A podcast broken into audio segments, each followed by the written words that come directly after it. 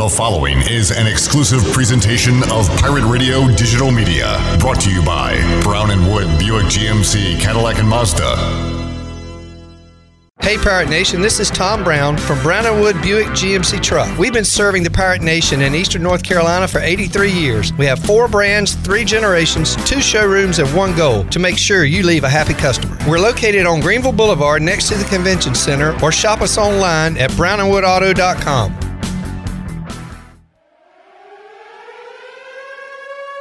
The following is an exclusive presentation of Pirate Radio, the voice of the Pirate Nation. Welcome to Pirate Radio Live. You can paint this with purple.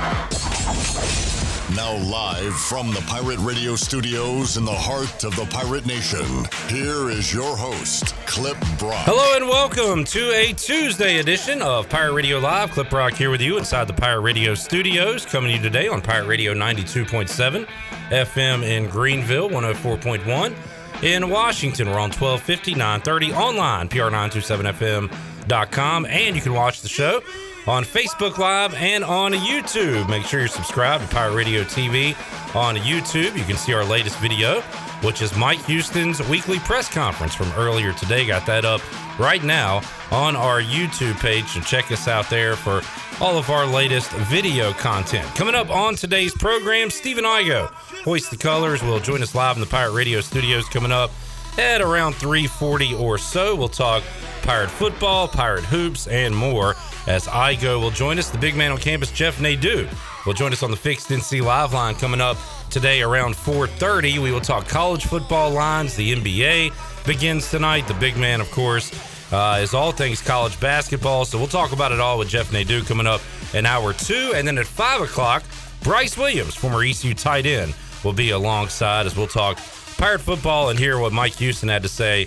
earlier today. We got Shirley Rhodes here, Chandler Honeycutt, the big dog Glenn Griffin, and we'll kick off the show talking Pirate basketball with the head coach of the Pirates, Joe Dooley, joins me inside the Pirate Radio studios on a Tuesday. Coach, welcome. How you doing? Good to be here. How are you? I'm doing fantastic and ready for some basketball. We had Cy Seymour on last week, Coach, so he got me fired up. He says y'all are going to win 30 or so games this year. Well, so he's not too enthusiastic, is he? He gets on a little bit of a tangent, but no one loves Pirate basketball as much as Cy. I've seen it quite a bit.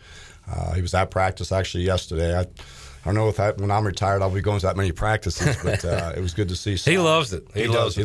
He loves basketball, and he likes the guys this year. And we'll talk about it with you, Coach, because you've got kind of a mix. I think it was 2 years ago we had a pretty complete overhaul outside of Jaden Gardner. This year you've got a returning core.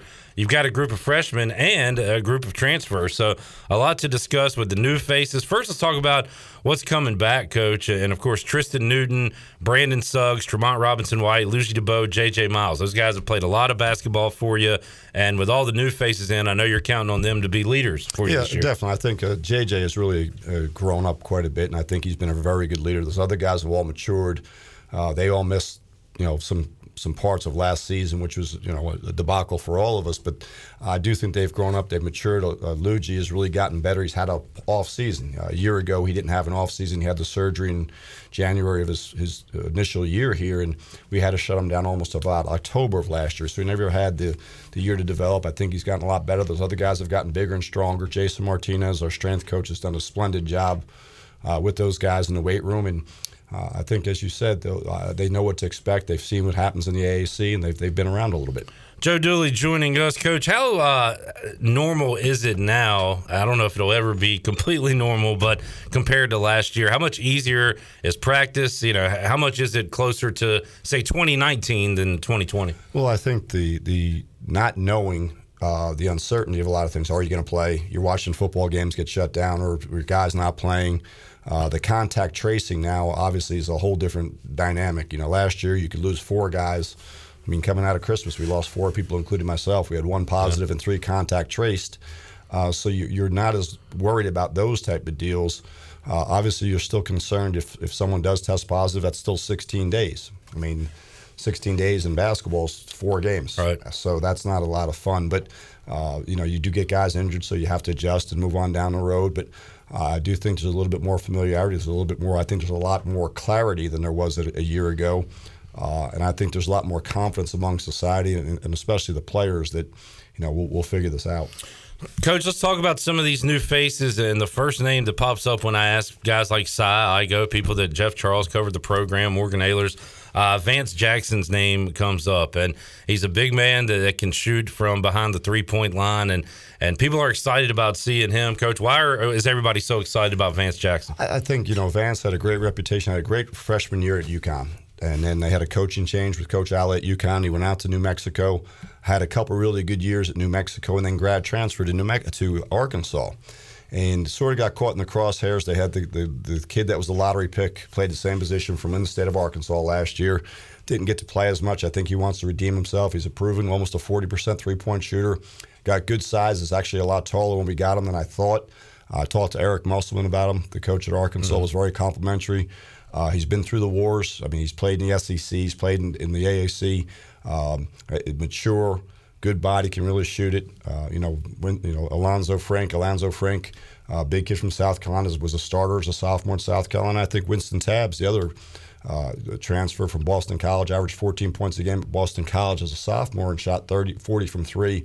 Those guys have filled a need that we had from shooting the ball. And, Vance is the first grad transfer we've taken, which we're able to do now. And now with this one-time transfer rule, you know, you'll be able to plug guys in as opposed to have guys sitting out. It is a whole new world, and I want to talk about that in a moment. But another thing, Coach, there used to be a stigma on transfers. Like, well, why is this guy transferring? What went wrong? Now it's completely different, and with the amount of transfers you see, but also you mentioned Coach Musselman and you having a conversation, him giving him almost a reference, so to speak. So it's kind of different now. Guys are transferring, and a lot. Sometimes the coaches are saying, "Hey, maybe you'd be better off here." Sometimes guys are saying, "I'm not getting a chance here." So it's completely different now, isn't it? And we're not going to take a transfer that we don't know somebody on the staff very well. I mean, with Frank, I know Frank Martin's going to tell me the truth, and I know the guys at Boston College, Jimmy Christian and Scott Spinelli. I've known those guys for 30 years. I asked, was there any red flags? All these, and there wasn't. I mean, sometimes it's not a good fit. You see it in the NBA. Guys are in one organization. They're not needed, or it's not a good fit. So they move on. They go someplace else and they excel. I think you're going to see a lot of this, you know, every year, unfortunately. That you are, and I asked Sy about this. I'll ask you as the head coach of the Pirates now, Coach. What's the pie chart look like of recruiting four-year guys out of high school and recruiting the transfer portal? I never thought it'd be a legit question, but, I mean, it's gotten at least closer to 50-50 now. What is it for you? I'd prefer to take guys out of high school, but here's the dynamic that you can say it doesn't happen, but it happens, is if a great freshman has a great year at a lower-level league, someone is calling the AAU coach and the high school coach and saying, hey, I hear so-and-so wants a transfer. That's the reality of it. And they're lying if they say that didn't happen. The kids are looking at it. I'm a free agent. I can go to Jordan Brand. I can charter. I can get training table. They're looking at it like they're free agents, and they can, which they have every right to. They can, you know, benefit themselves. Maybe this school has name, image, and likeness deals that the school I was at didn't have. So there's a lot of that going on. Essentially, it is free agency. You adjust, you adapt, and you find different ways. I had an ACC coach tell me something funny. He goes, I said, are you going to recruit high school or the portal? He goes, what I'm going to do is I'm going to recruit from the portal. So if I lose one to the portal, I'm going to go to the portal. And the guy I replace that left my place is going to have the same problems at that place that my guy had at my place. So I thought that was a great line, and it amused me. But there is some validity. But now once you have them, they can't transfer again. So they might want to, you know, try as hard as they can and comply. Now, having said all that, you might have pulled in the best recruiting class we've seen in a while here at East Carolina with Small, with Felton, with Reyes. So how happy are you with the younger guys? I like those guys, and they've got some spirit to them. Mosier, all those guys. Marlon Leston has been really good the last couple of weeks. He was a little bit behind. He was quarantined coming out of Canada.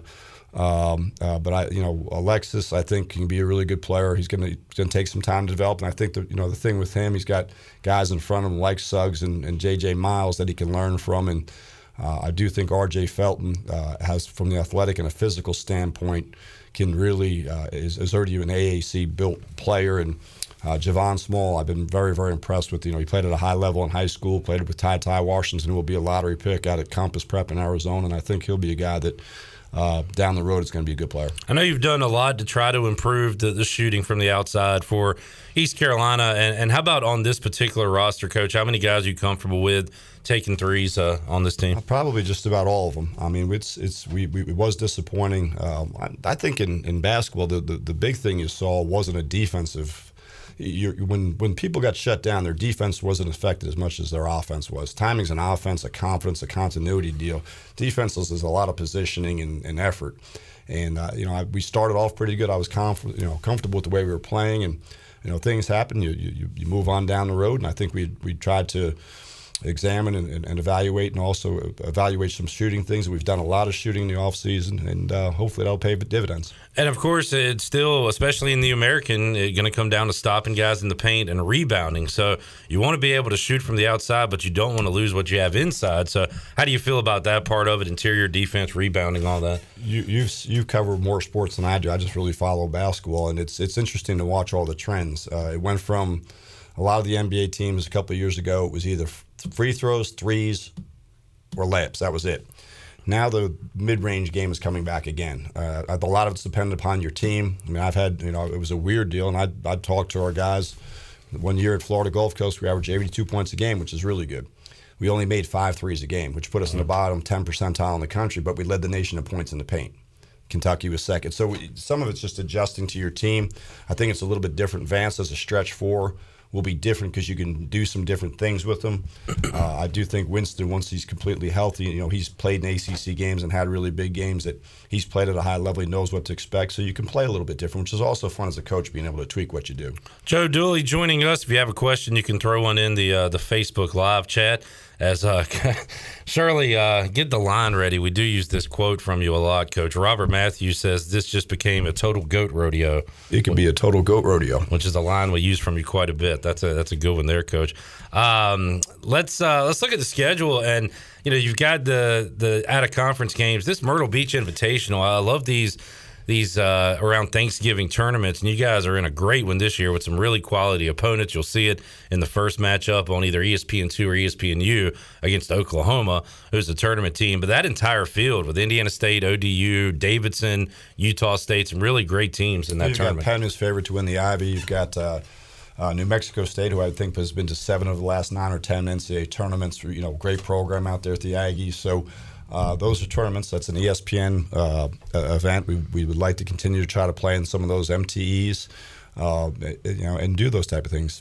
You've got also on the schedule Liberty, who's been very good over the years, a regional matchup against Old Dominion. Gardner-Webb, former East Carolina assistant Tim Kraft, Southern Miss from an old conference rival. So how do you like the way this non-conference schedule set up? I think Liberty was in the 50s in the net and then in the RP and in the Ken Palm last year, which is a really low number. There's 356 teams, and they were in the 50s. A lot of returns, have a really good guard. I do think some of the regional and some of the name, the Old Dominions, people are familiar with that. Southern Miss, an old conference foe. Some of the in-state, and I think, in this day and age with the uncertainty this year, especially with COVID, being able to play some of the more regional places. And, we don't get on a plane until conference play. We'll obviously bus to Myrtle Beach. The Liberty game is in Charlotte, where the Hornets play. So that'll be a cool opportunity for our guys to play in an NBA arena. How's the group gelled together so far, Coach? You'll see it, for real when you get on the court together, and you've got a couple of scrimmages coming up. But how tough is it to take the returners, the freshmen, the newcomers, the transfers, put them all together, gel them together? Well, I think one thing that happened, we had summer. I think that made being able to acclimate guys during the summer together is a big difference. Everything's great until you don't play, and I say that. In practice, it's always funny. You only have 10 of the 13 or 14 guys out there, and then all of a sudden that first scrimmage, 4 or 5 of them figured out, whoa, I'm not going to play maybe as much as I thought. And I do think, that's where you have to manage and handle some of those things, especially with the younger guys, because they're used to having a certain role, and that role might not be the same. Doesn't mean the role they have isn't important. It's just maybe not the same role that they've had. You don't seem to have lost your passion for coaching basketball, for being a head coach, even though things have changed so much. So how about yourself and your colleagues you talk to in the coaching world? How much do you talk about, just kind of keeping up with the times and staying, passionate about the game you love? Oh, love, definitely want to keep doing this for a while, but I think it has changed. One side of me understands the push for the student athletes to get more. One side of me also, I was a student athlete and I didn't feel exploited. I mean, I was able to get a free education. I was able to play college basketball at the Division I level, got a college education, didn't have debt, and play a game I love. Now, that being said, things evolve. So if they can figure out how to do these things and the NCAA allows it, good for them. But I do think it's different. You might not like it, but if you don't adjust, you're going to get left behind, so you might as well adjust. Joe Dooley joining us. Coach, we say this every year. A classic Cy Seymour phrase, it's a tough league. Memphis and Houston are top teams, top 15 teams. And then you've got, of course, you know how good Wichita is every single year and just up and down the list. So you know this. You're ready for it. But what do you think about the American in 21-22? Well, we judge a lot of the metrics off of the Ken Palm. And Ken Palm had 5 of our teams in the top 50.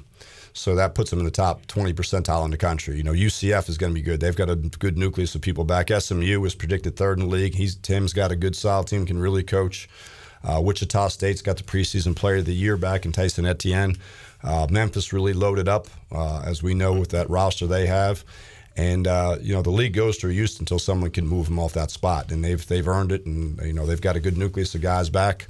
Obviously losing Quentin Grimes will be a little bit of a hit, and they lost a couple other guys, but they've got enough guys that were probably waiting in the wings that wanted the opportunity to step up. Key against Memphis could be getting Rashid a technical or two, and maybe getting some free throws. Maybe he'll miss a game or two. Yeah. Once they get to that certain limit, you might get it. But you start thinking about with Coach Brown, obviously has been and Penny, and Rashid is a great guy. I've known him since he was a high school player in Philadelphia, and they've got a really good influx of talent, but they've also got some good returning guys. Coach, a question from Drew, $1 million question. How do you replace Jaden Gardner's production? Obviously, one guy can't do that, so it's going to be a group effort, I would imagine. But how do you replace the scoring, the rebounding, everything he did on the court? Well, it's got to be a group effort, like you said. I the numbers he had were really good numbers. I do think we'll have to split it up. I think Vance is capable of getting some. I think Winston Tabbs is able of getting some. And I think some of these younger guys or the other guys returning will get more opportunities. We'll be able to split that also. And I've been through it where you say, well, we lost guys to hardship every year at Kansas. So what do? You go out and get somebody else and replace them. It's not always ideal, but the dog's bar caravan keeps moving. So let's go ahead and plug somebody else in there and let's play. A lot of the offense went through Jaden, although you guys were good in transition. So if you had your druthers coach, I mean, do you want to try to play up-tempo? We're going to play faster this year. There's no doubt we'll play faster. And I thought we played a little faster last year, but, then we had a couple of shutdowns and – I thought our offense was a little bit off kilter, but I do think this year we would like to play faster and try to be a little bit more fun to watch. And Drew also asking, how deep is the team rotation-wise? How many would you like to see in any given game? Ideally, I think as a coach, we like to play 9. You always like to have 2 front court guys. There's always a foul trouble situation. There's always some front, those type of deals. Being able to adjust, especially out of conference when you have to play a little bit smaller sometimes, I think those are all. But 9 is probably the ideal, stretching it to get to 10.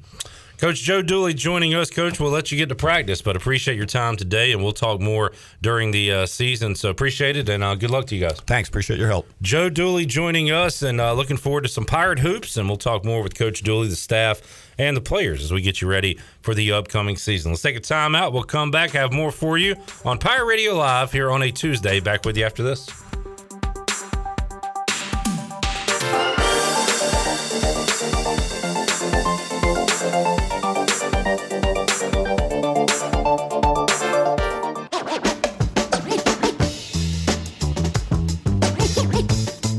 You're listening to Hour 1 of Pirate Radio Live. Do you need custom t-shirts, apparel, or promotional items for your business, organization, or event? Keep it local. Print it local with University Sportswear. Contact them today at universitysportswearenc.com. Now, back to the show. Welcome back. Are you in outside sales and looking for an opportunity to increase your earning potential? Well, CopyPro has been in Eastern North Carolina for over 45 years, and it continues to grow each year, and they are in need of more sales professionals with a desire to potentially make a 6-figure income. Do you have what it takes? Visit copypro.net today to submit your resume and to learn more. Now let's head back in to Pirate Radio Live Here's your host, Clip Broad. All right. Thank you, Shirley Rhodes. Welcome back into the program. Great to talk. What was that look for? To Joe Dooley. I was just listening to what you were saying. Well, it was just, he was looking at me like he was completely surprised that I read that entire thing. Were, I mean, six figures? That's six a lot. Figures. Six figgy? I mean, come on. I'm in the wrong business if it's six figures now. Come on, guys. We will have a lot of ECU Hoops content for you this season, as we always talk Pirate Hoops, but planning to talk to the coaches, the players, every week here on Pirate Radio Live. So, I'm ready. Coach Joe Dooley, great to talk to. He is fired up and ready for another season. I'm ready to see these new faces. I'm a Brandon Suggs guy, so we got the returner. So I'm ready to roll. Coach came in here with a little pep in his step, too. He did. I know, with a smile on his face. And we only had 20 minutes, but he talked so fast. Like, we got a lot covered there. Yeah. So that was a good introductory to the 2021-22 season, and we'll have a lot more chats with Coach Dooley, the assistants, the players, as we get ready for some Pirate basketball. All right, we'll reset here. We got Igo joining us coming up in about 10, 15 minutes. So we'll talk to Igo for an hour before he has to head off to ECU basketball practice. And then Bryce Williams coming up later in the show, Jeff Nadeau as well. It is an awesome time to be a sports fan. Well, depending on who you root for. I don't watch the NFL anymore. Yeah. Actually, I do, because that game last night, I need some Mike Keith calls. Do we have any Mike Keith calls from last night, Chandler? I know there's some, because I was grilling out last night, so I wasn't able to get in front of the TV. So what I did was put my earbuds on, and I went to the TuneIn app and listened to Mike Keith. Hold on. I got something here. And there were some sacks. I'll just play it. Oh, I know. Every time there was, I thought about it. Shout out to Titans fan Chad, P1 listener. His Titans won last night. Let's see if I can play this off my computer here and get the Derrick Henry run. Gives Henry on the right side. There he goes.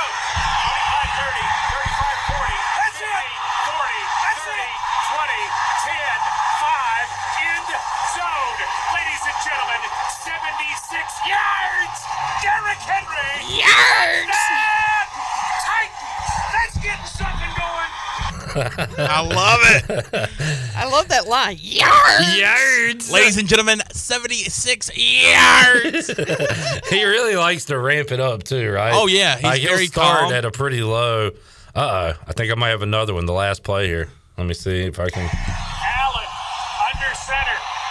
Sneaking. Oh, I don't know. I do not know. Let's see where they spot it. He did not make that. The Titans think they have stopped it. Let's wait. Allen tried to sneak. He got nothing, or so it appeared. They got it. They got it. They did it. They did it. Did the Titans win the Super Bowl last night? Yes. Yes. That was a awesome football game. Especially if you had Titans over, team total over. I was, Chandler, you were doubting me yesterday. You were doubting Mike Keith. I was like, you're really liking the Titans. Yeah, it didn't look good for a while. A couple of key moments, though, that, first of all, the Bills settling for two field goals early, and the interception that was near their in their own territory. Kevin Byard, it was tipped at the goal line, or he was hit as he threw, and it kind of just floated in the air. And Kevin Byard, the former All-Pro defensive back for the Titans, picks it off and sets them up pretty. But the second half, the Bills came out like we thought they would and had a great third quarter, but the Titans went toe-to-toe. They pick up a win and start to put themselves back in the conversation. Okay, we can be a playoff team that hosts the game and potentially make a run. Having said all that, I still think the Bills are the best team in the AFC and the team to beat in the American Football Conference. Yeah, absolutely. And I mean, Tennessee is definitely a team that can kind of, and this is a game last night that really can spark them going forward, because they were off to a slow start with a brutal loss to the Jets earlier this season. Yeah. But they needed a spark, and I think last night against a very good Bills team, probably the best team in the NFL, at home on Monday night, prime time. And that is a huge win, and I think that could spark the Tennessee Titans going forward and pushing them into the playoffs. All right, you got that going on. You got the Boston Red Sox scoring runs at an historic rate right now as they put it on the Astros last night. Another grand slam, 12-3 the score. Kyle Schwarber, the latest to hit a granny, and they were all over the Astros. They'll play again coming up tonight, 8:08. Red Sox leading the series 2-1. I'm focused on this program for the first 2 hours. Then hour three, when Bryce gets here, I'm done, because the Braves and Dodgers play at 5:08 on the Superstation, TBS. Charlie Morton versus Walker Buehler. I mean, Charlie Morton's been the Braves' best pitcher, and he's going game three when they're up 2-0 in the series. There's a legit chance that they take a 3-0 series lead today. I just want to know if Mama's Family's coming on beforehand. Well, coming up at 4:35, you've got Sanford and Son, followed by Braves Baseball, and then later tonight, a double shot of the Andy Griffith Show, followed by Mama's Family. Touchdown Titans. Yards. I have retweeted some clips of Skip Carey calling NFL games. So he did it all, but he is the forever voice of Braves baseball. So you guys have kind of given up on your NFL teams, rightfully so, with the Washington football team and the Miami Dolphins. Correct. But you guys have a backup plan. You guys have the Braves. You have the Red Sox. I have nobody. Diversify your bonds. You got to have multiple things going. You do have somebody. I have the Hornets. You got a game tomorrow night, Chandler. Yeah, but like you guys, we're talking about playoff baseball here. You just want to. I experienced that a couple years ago. You want a World Series. And the Red Sox have won. You know what? Screw both of y'all. The Braves haven't won in forever. I know, and I'm happy for you guys. Thank you. Especially you. I mean, I'm just happy that you get to fall back on something nice, like on the Braves baseball. A nice fallback plan, certainly. And then, coming up Wednesday night, you've got the Hornets beginning action against the Pacers. And Thursday night, the Canes are back in action. So, really, something for everyone. Canes looking good?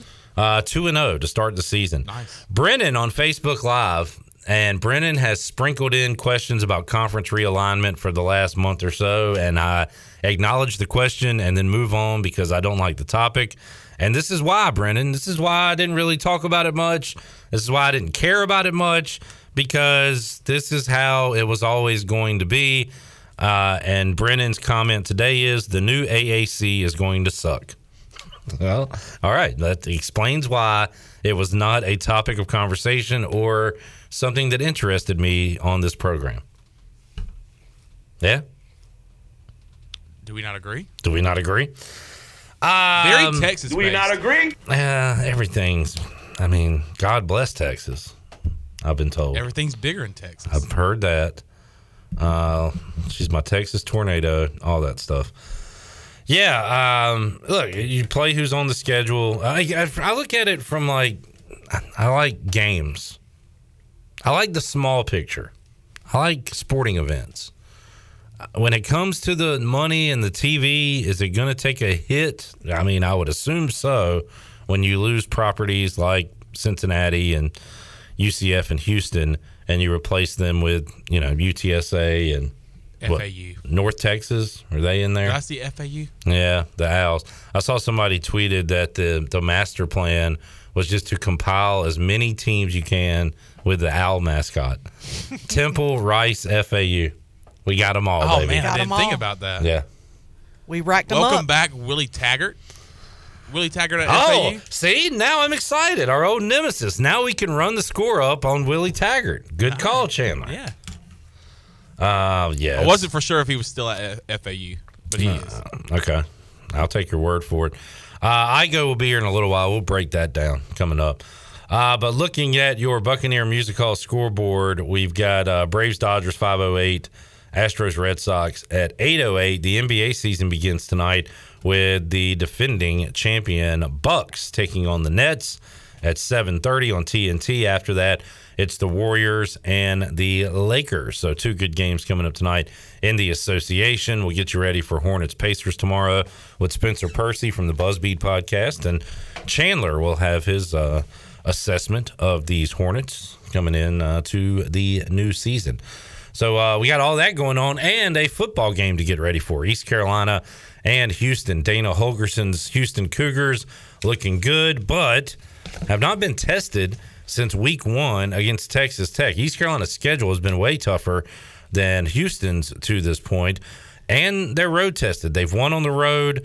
They've played a good Appalachian State team in a neutral site, but on the road, and also, man, frustrating one against UCF on the road. So Pirates will be ready. They are 2 touchdown underdogs to the Cougars. Cougars are a 13-point favorite in that game.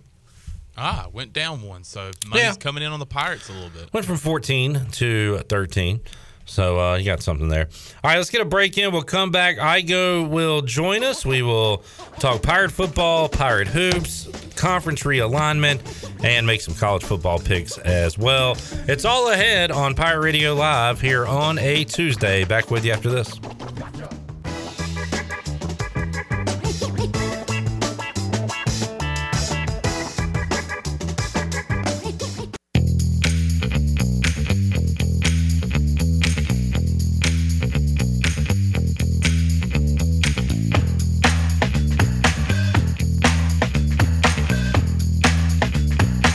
You're listening to Hour 1 of Pirate Radio Live. Do you need custom t-shirts, apparel, or promotional items for your business, organization, or event? Keep it local. Print it local with University Sportswear. Contact them today at universitysportswearenc.com. Now, back to the show. Welcome back. For the latest breaking news, interesting stories, and awesome contests that can make you a winner, be sure to follow Pirate Radio on our social media. You can follow us on Facebook and Instagram at PR927FM. If you want to follow us on Twitter, it's at FreePR927FM. Join the over 50,000 followers today. Now let's head back in to Pirate Radio Live. Here's your host, Clip Rock. Alrighty, back with you on Pirate Radio Live here on a Tuesday. Great to have Joe Dooley in studio and planning to hook up with Coach Dooley, the assistants, the players, quite a bit as we get you set for the upcoming basketball season. Steven Igo is here a little bit early on a Tuesday because Igo has to go to basketball practice, not to participate, but to ask questions, get some audio after today's festivities. Hello, Steven. All right. Go ahead and clear your throat. It's Houston week, so in honor of Dana Holgerson.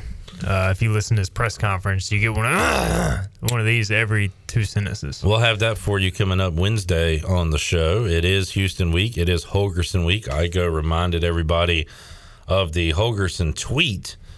Or excuse me, he did not tweet it. He said, I don't know if he has Twitter. The quote from when he was at West Virginia. Quite possibly the dumbest quote of all time. Let's read it. So this was what? Like 2012, 11, 10, somewhere around there.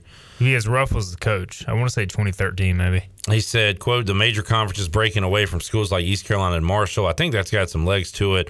But whether it happens or if I'll still be coaching when it does happen, I don't know. I hope it happens because they're the ones holding us back from being able to feed our players 3 times a day or from being able to pay them just a small stipend to make their lives a little bit easier so they're not starving to death at specific times of the year, end quote. Marshall, East Carolina, they're the reason that West Virginia players at the time could not eat. Yeah, hashtag feed the nears. And I still don't really understand that quote, but whatever. Yeah. I mean, it's not like the NCAA is supplying money to feed the school. It's the individual schools that are paying for the scholarships and the money. So he's an idiot. Yeah. And I tell you what he's got, Igo. He finally realized he's not the offensive genius he thought he was. He's got a good defense. Yeah, they are pretty good. Now! They haven't played anybody. That's where I was going next. You know, Grambling State, offensive juggernaut, they were able to shut them out. Shout out Doug Williams. You know, the one game that surprised me in terms of the final score and watching it live was Tulsa. And we talked about it after that game. Tulsa looked like the worst football team in America that night, but Houston did look really good. The one thing that concerns me about this matchup is Houston's front four is legit, and they're too deep pretty much at every spot. If you go to Pro Football Focus and you subscribe like we do to the player grades, like their entire front four grades out as well above average to really great / elite. And so they don't really blitz. They rush four. They play coverage. They've got 2 good corners. They got 1 really good corner. And if ECU cannot block them, similar to how they could not block UCF's four-man rush, it's just going to be a long day offensively. So I worry about the offense having to string together plays to score drives, because that's been an issue, and that's kind of what you're going to get if you face a team that plays a lot of base defense. Well, you said on something, the VIP chat, whatever. I read a lot of your content, Igo. You put a lot of it out. That ECU fans probably don't want to hear this, but ECU's going to have to run the ball to win this game. Yeah. Why? I mean, you say that every week, but why? It's an obvious statement to Why this week in particular? Well, if you play a team that plays base defense and they don't like the blitz, if they can just rush forward and sit in their base and read and react off that and stop the run with no problem, then they're going to sit, you know, six guys in the box instead of 7 or 8 and bringing that extra defender down, and then it's that much harder to throw the football against them. So you really want to be able to at least run the football. You don't have to run it for massive amounts of yardage, but effectively enough to where they have to respect it, bring a safety down, bring their nickel back down. And if you cannot do that, then you're just trying to pass against 7 guys in coverage most of the day, and that's a problem unless you can protect really well and unless you can hit a lot of the underneath stuff, which, you know, if ECU can find a way to match up Tyler Snead with some of their slot backs and safeties, this could be a good game for Tyler Snead. They do like to play a lot of man coverage and coverage on the back end, but you know, their outside corners are their strength, and so hopefully ECU can attack the middle of the field. Seems like there's been some tight end games, so it's been here and there, but the catch and run, which we saw quite a bit the previous years, has not been there for East Carolina. It's been kind of boom or bust in the passing game. Would you agree with that? Yeah, I mean, we really have not seen, outside of C.J. Johnson had one against Charleston Southern where he broke a tackle and made a big play. But, I mean, outside of that, I guess the fourth down play to Snead was kind of a catch-and-run play, but he was still behind the defense. You just haven't seen a lot of guys catch like a 5-yard pass and make a bunch of guys miss. And really, like crossing over the middle. And the problem is I just don't think ECU's that dynamic at receiver right now. So, like, who's going to make that play to where you throw a 5-yard pass, the guy breaks 2 tackles? You know, Keaton Mitchell, Rajay can do that, but I don't really see that type of player at receiver right now for ECU. Nah, maybe. All right, how about Houston's offense, Igo? I mean, when you think Holgorsen, you think spread it out, you know, fast moving. Do they have, is it up-tempo and all that? It is up-tempo at times. It's not like, I don't think as dynamic as his West Virginia days or even earlier at Houston when he had Case Keenum as the OC. But I think they play more complementary football. It's a lot more running game. You know, he really wanted to establish the run. I remember reading when they went back to when he got the Houston job, and he just felt like he did not have the offensive line. By the way, old friend Brandon Jones, the offensive line coach at Houston, and watching their game against Tulane, I thought the offensive front and pass protection was pretty average. I did think in terms of running the ball, they looked pretty big and athletic and good. So, listen, they got talent. I mean, you're in Houston, Texas. You can go every which way, east, west, north, south, drive 20, 30 minutes, and just be loaded with talent in terms of recruiting. So they have talent. They've got experience now. Dana's kind of built his system. He's weeded a lot of the guys out from the Applewhite era. A major Applewhite. Man, that seems like forever ago. And so you can see them taking off. But I do think they have not really been tested lately. Tulane did a little bit. Texas Tech put together a good second half. And Texas Tech's not even that good. So I don't think this is an unwinnable game. The problem is ECU just – we've said it all year. Can they be consistent enough from quarter one to quarter four in every phase to go beat a good team on the road? So do they go from Sumlin to – they go Herman after that? No, they had a guy in between them. That was bad, right? He wasn't good. No. That's the guy I'm trying to remember. And they had Sumlin. They went – in 2011, they went undefeated and then lost the Conference USA Championship to Southern Miss. Huh. In Case Keenum's, 14th year. He was still there? Yeah. I was going to say, joke. He was still there because he got hurt in 2010, came back in 2011. I'd love to remember that guy's name without looking it up. They beat ECU that year 56-3. What year? 2011. Jeez. And then 2012, I forget who their coach was, but they weren't good. Then they came here, and ECU beat the brakes off of them. Deshaun Amos had a pick six. And I think that was the last matchup before they went to the American. Shirley, see if you have that clip. That probably just says average.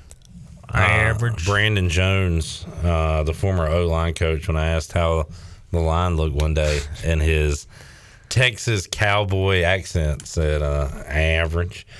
Houston football coaches. What was that, dude? Average. There it is. Just this. Was it Tony Levine? I think that was him. Yeah. Yep. And I don't even think that's the guy. Maybe I was thinking. Tony Levine was 2011 to 2014. I think I was thinking of a bad basketball coach then. Who was before? Oh, I know who you're talking about. It was Kevin Sutherland before him, and then David Gibbs was after Tony Levine. David Gibbs? I think he was probably an interim or something. Yeah, because it says he coached one game. Okay. I was like, who is David Gibbs? I know exactly who you're talking about basketball, because it was before they hired the guy they have now. Kelvin Sampson. Yeah, Kelvin Sampson. Dickey? James Dickey. James Dickey. I think is who I was thinking of a bad coach, because he went 64-62, 26-40 in league play. You know, and he wasn't good, but that's still better than any ECU coach has done. That is kind of crazy. Not true. Is it true? Yeah, I think so. I think Joe Dooley was at the top of the chart, but now in his second tenure, it's gone back under 500 overall. So now who's the... I think Dave Odom is number one. Dave Odom. What did Lebo finish? Under 500. Like 5 or 6 games. But we had that one year. And now that we are back in this new conference, I got to put... gosh. He was excited to see Rice back on the basketball schedule. Who was that schedule? Dude? Morris Almond. Well, they had him. That's the only guy I could think of. They had another guy who was really good, though, transfer. And I just remember Cy Seymour made him sound like the greatest man in college basketball. Well, I mean, that happens quite a bit. He was like a double-double machine, though. I just remember Morris Allman. I do remember a good ECU Rice Conference USA opening tournament game that the Pirates were victorious in. Al's in the NBA. I don't think he was in the NBA. So your guy didn't make the NBA. Man, that guy stinks. He's no Morris Allman. Anyway, we'll talk. Well, we got a few minutes now. I haven't really got into the conference realignment stuff because I don't like it, and I knew it would be bad, and it's going to turn out being bad.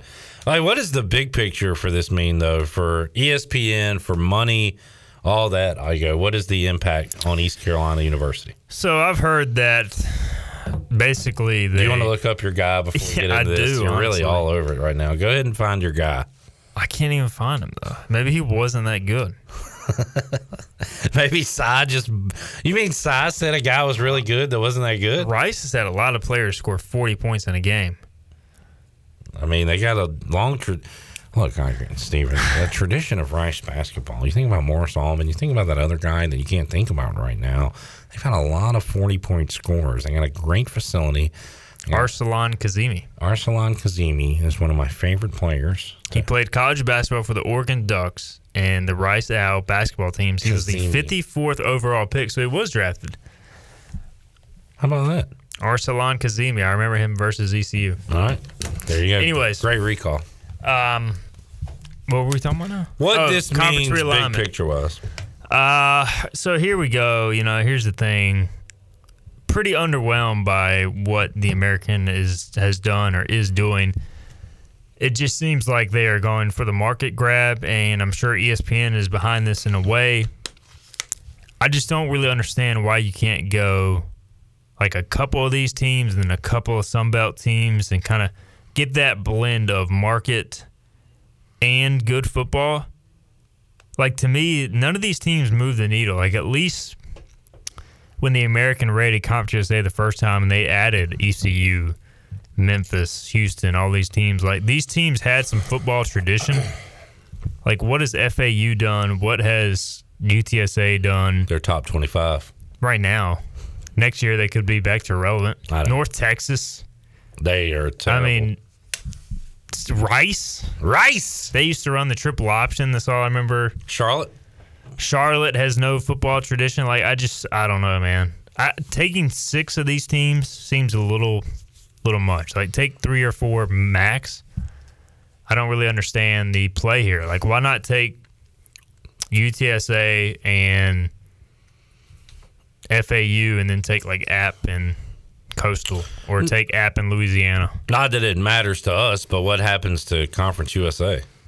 I mean, I guess it's deemed irrelevant, and that's part of the Americans' plan. But I mean, to me, I saw an article by Brett McMurphy that a Conference USA executive said this actually helps us more than hurts us, because which I don't believe. But I would hope they make a move to help them more than hurt them.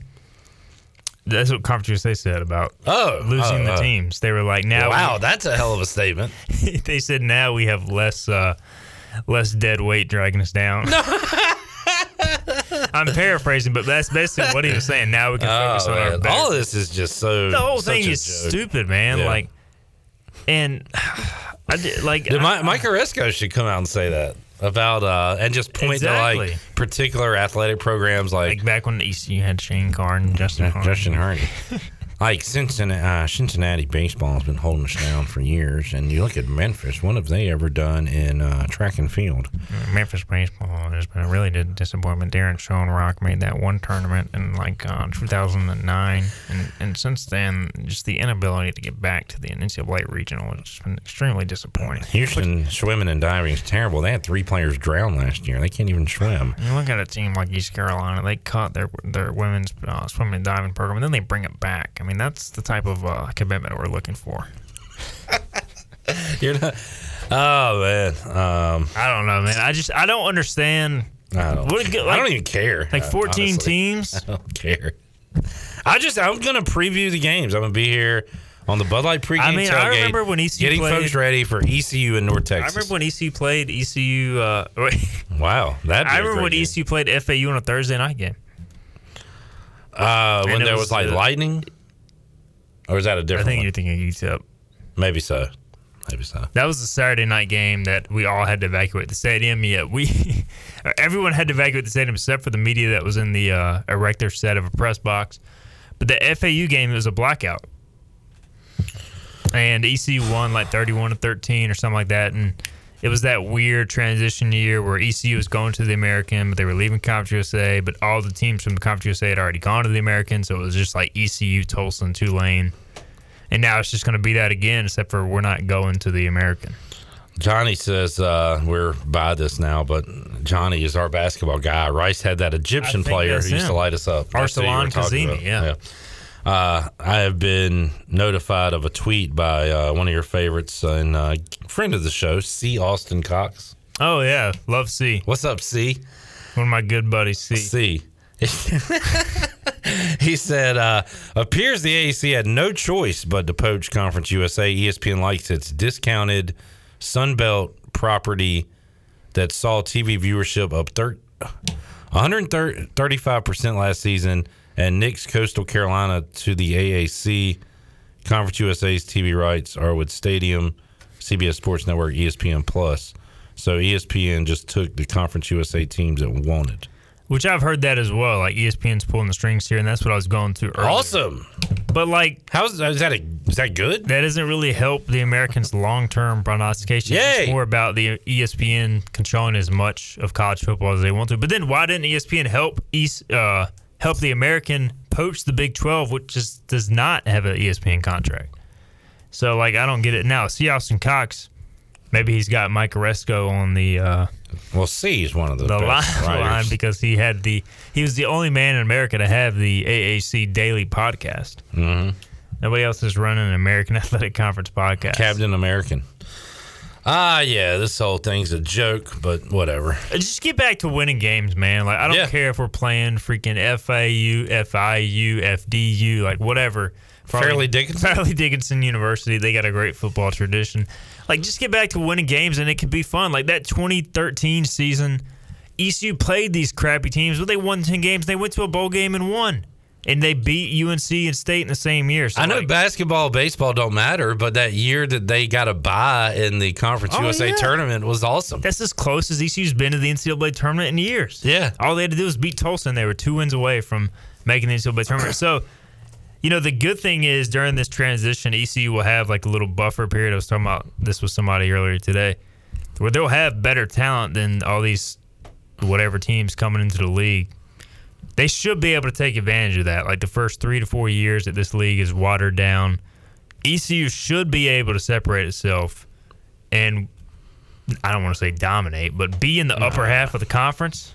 Yeah. Like 2013, if the program is in a good spot, you should be one of the premier teams in the league. We just have to hope ECU does not screw up and blow this opportunity. I mean, you just got to get back to winning games. That's what it comes down to. I don't care what conference you're playing in. You can have 40,000+ averaged, no matter who you're playing, if you just get back to winning football games, being more consistent in basketball. We know baseball is going to be a proud product of the Pirate Nation, so just get back to winning games. The non-conference schedules are pretty stacked. Yeah, that's what I was about to talk about right now. You can really get up for those games. You know, ECU used to have success in Conference USA under Skip Boltz. There's no reason the program can't continue to be exciting and have success, even if you're in a crappy league. I agree. NC State at BYU in 22. Michigan, App State, Marshall 23. Now we're talking about conference games at Charlotte. What are we going to do about that? But the thing is, that's a great point.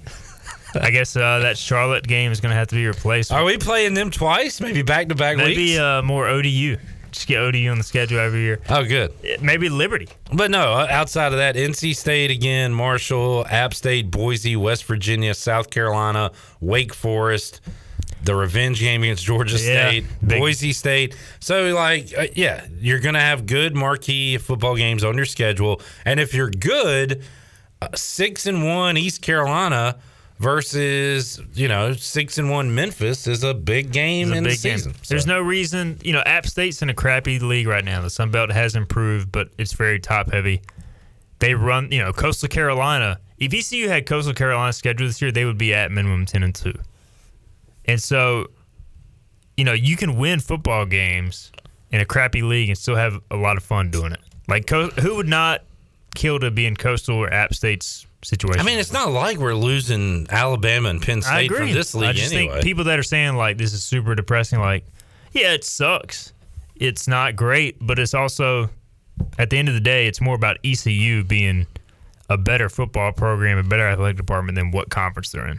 They just have to get back to doing that. And then maybe if they start having success in 5 years when the Big 12 is looking to expand again, we can all hope and then get our hopes dashed when they take another team. When they take FAU. Yeah. Or Charlotte. By the way, Chandler brought up a good point. Willie Taggart revenge game. Oh, man. Screw Willie Taggart, man. Dude sucks. Whoa. I about cussed on the air. You did. Dude. That was one of the most egregious things I've ever seen. They are throwing Hail Marys up by whatever they were up It was legit 38-20.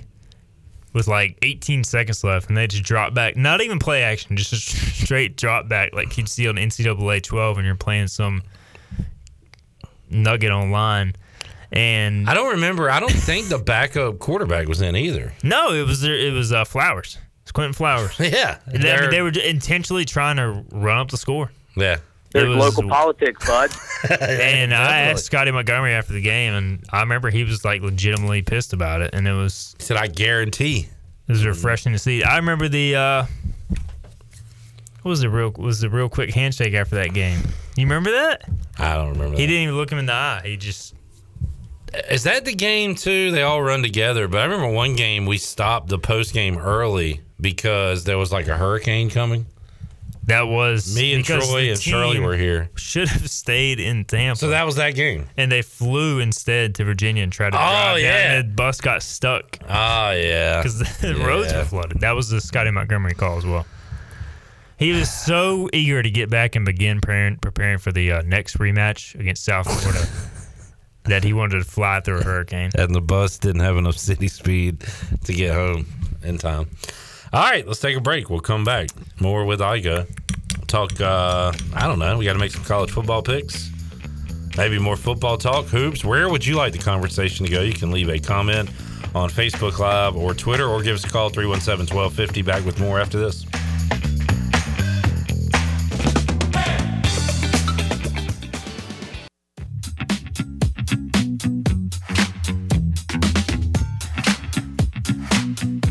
You're listening to Hour 2 of Pirate Radio Live. Save lives, be a hero, and make $700 your very first month donating plasma at Grifols Biomat USA. It's the easiest way to make extra money. Start now at Biomat USA on 505 South Memorial Drive. Make up to $700 in a month and save lives now at Grifols Biomat USA.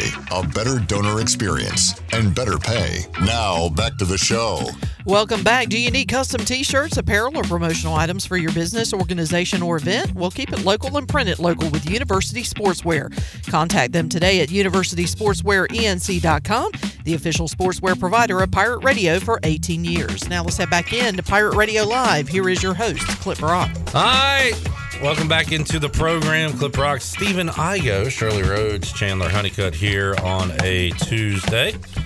Coming up later on in the show, the big man on campus, Jeff Nadeau. It will be Bryce Williams Tuesday, as Bryce has a conflict on Wednesday, so he'll be here in the 5 o'clock hour. We'll hear some Mike Houston comments. We'll hear it later, but you asked Coach Houston about the self-eval that went on, self-evaluation from the team over the week. What are you laughing at? I want to talk about our self-evaluation. Did you do any during the bye week? Did you do any self-scout? Not enough. What about you, Chandler? Did you do any self-scouting? No. He barely showed up. That's right. He's on this wedding bachelorette. Bachelor trip. Bachelor. What's wrong? Burglary. I don't know, man. I'm delirious. I'm not used to being here at this time. What? I'm a dork. Usually I'm here from 5 to 6. Oh, so the time deal is... This is my worst time of the day, is like 3 to 4:30. You had a little... just a lull. Yeah, a fog. And when I was self-scouting myself, I told myself I need to be better in this time of the day. Like, ECU struggles in the third quarter this year. Yeah. I struggle in the third quarter of the day as well. So is lunch kind of halftime? Yeah, for sure. Lunch, I mean... And you want to win the middle 8? And the second half of the middle 8's not going well for me at all. And it's still, I mean, I told myself all weekend I would pick it up this week. And here we are on Tuesday, and I still suck. Could be a bad sign for Pirate football. Yeah, that is true. Did Mike Houston say anything that they do need to improve on when you asked him that question? Some generality stuff, nothing crazy. I mean, he said they've got to be better in terms of basically being more consistent and finishing on defense and being more consistent offensively in execution.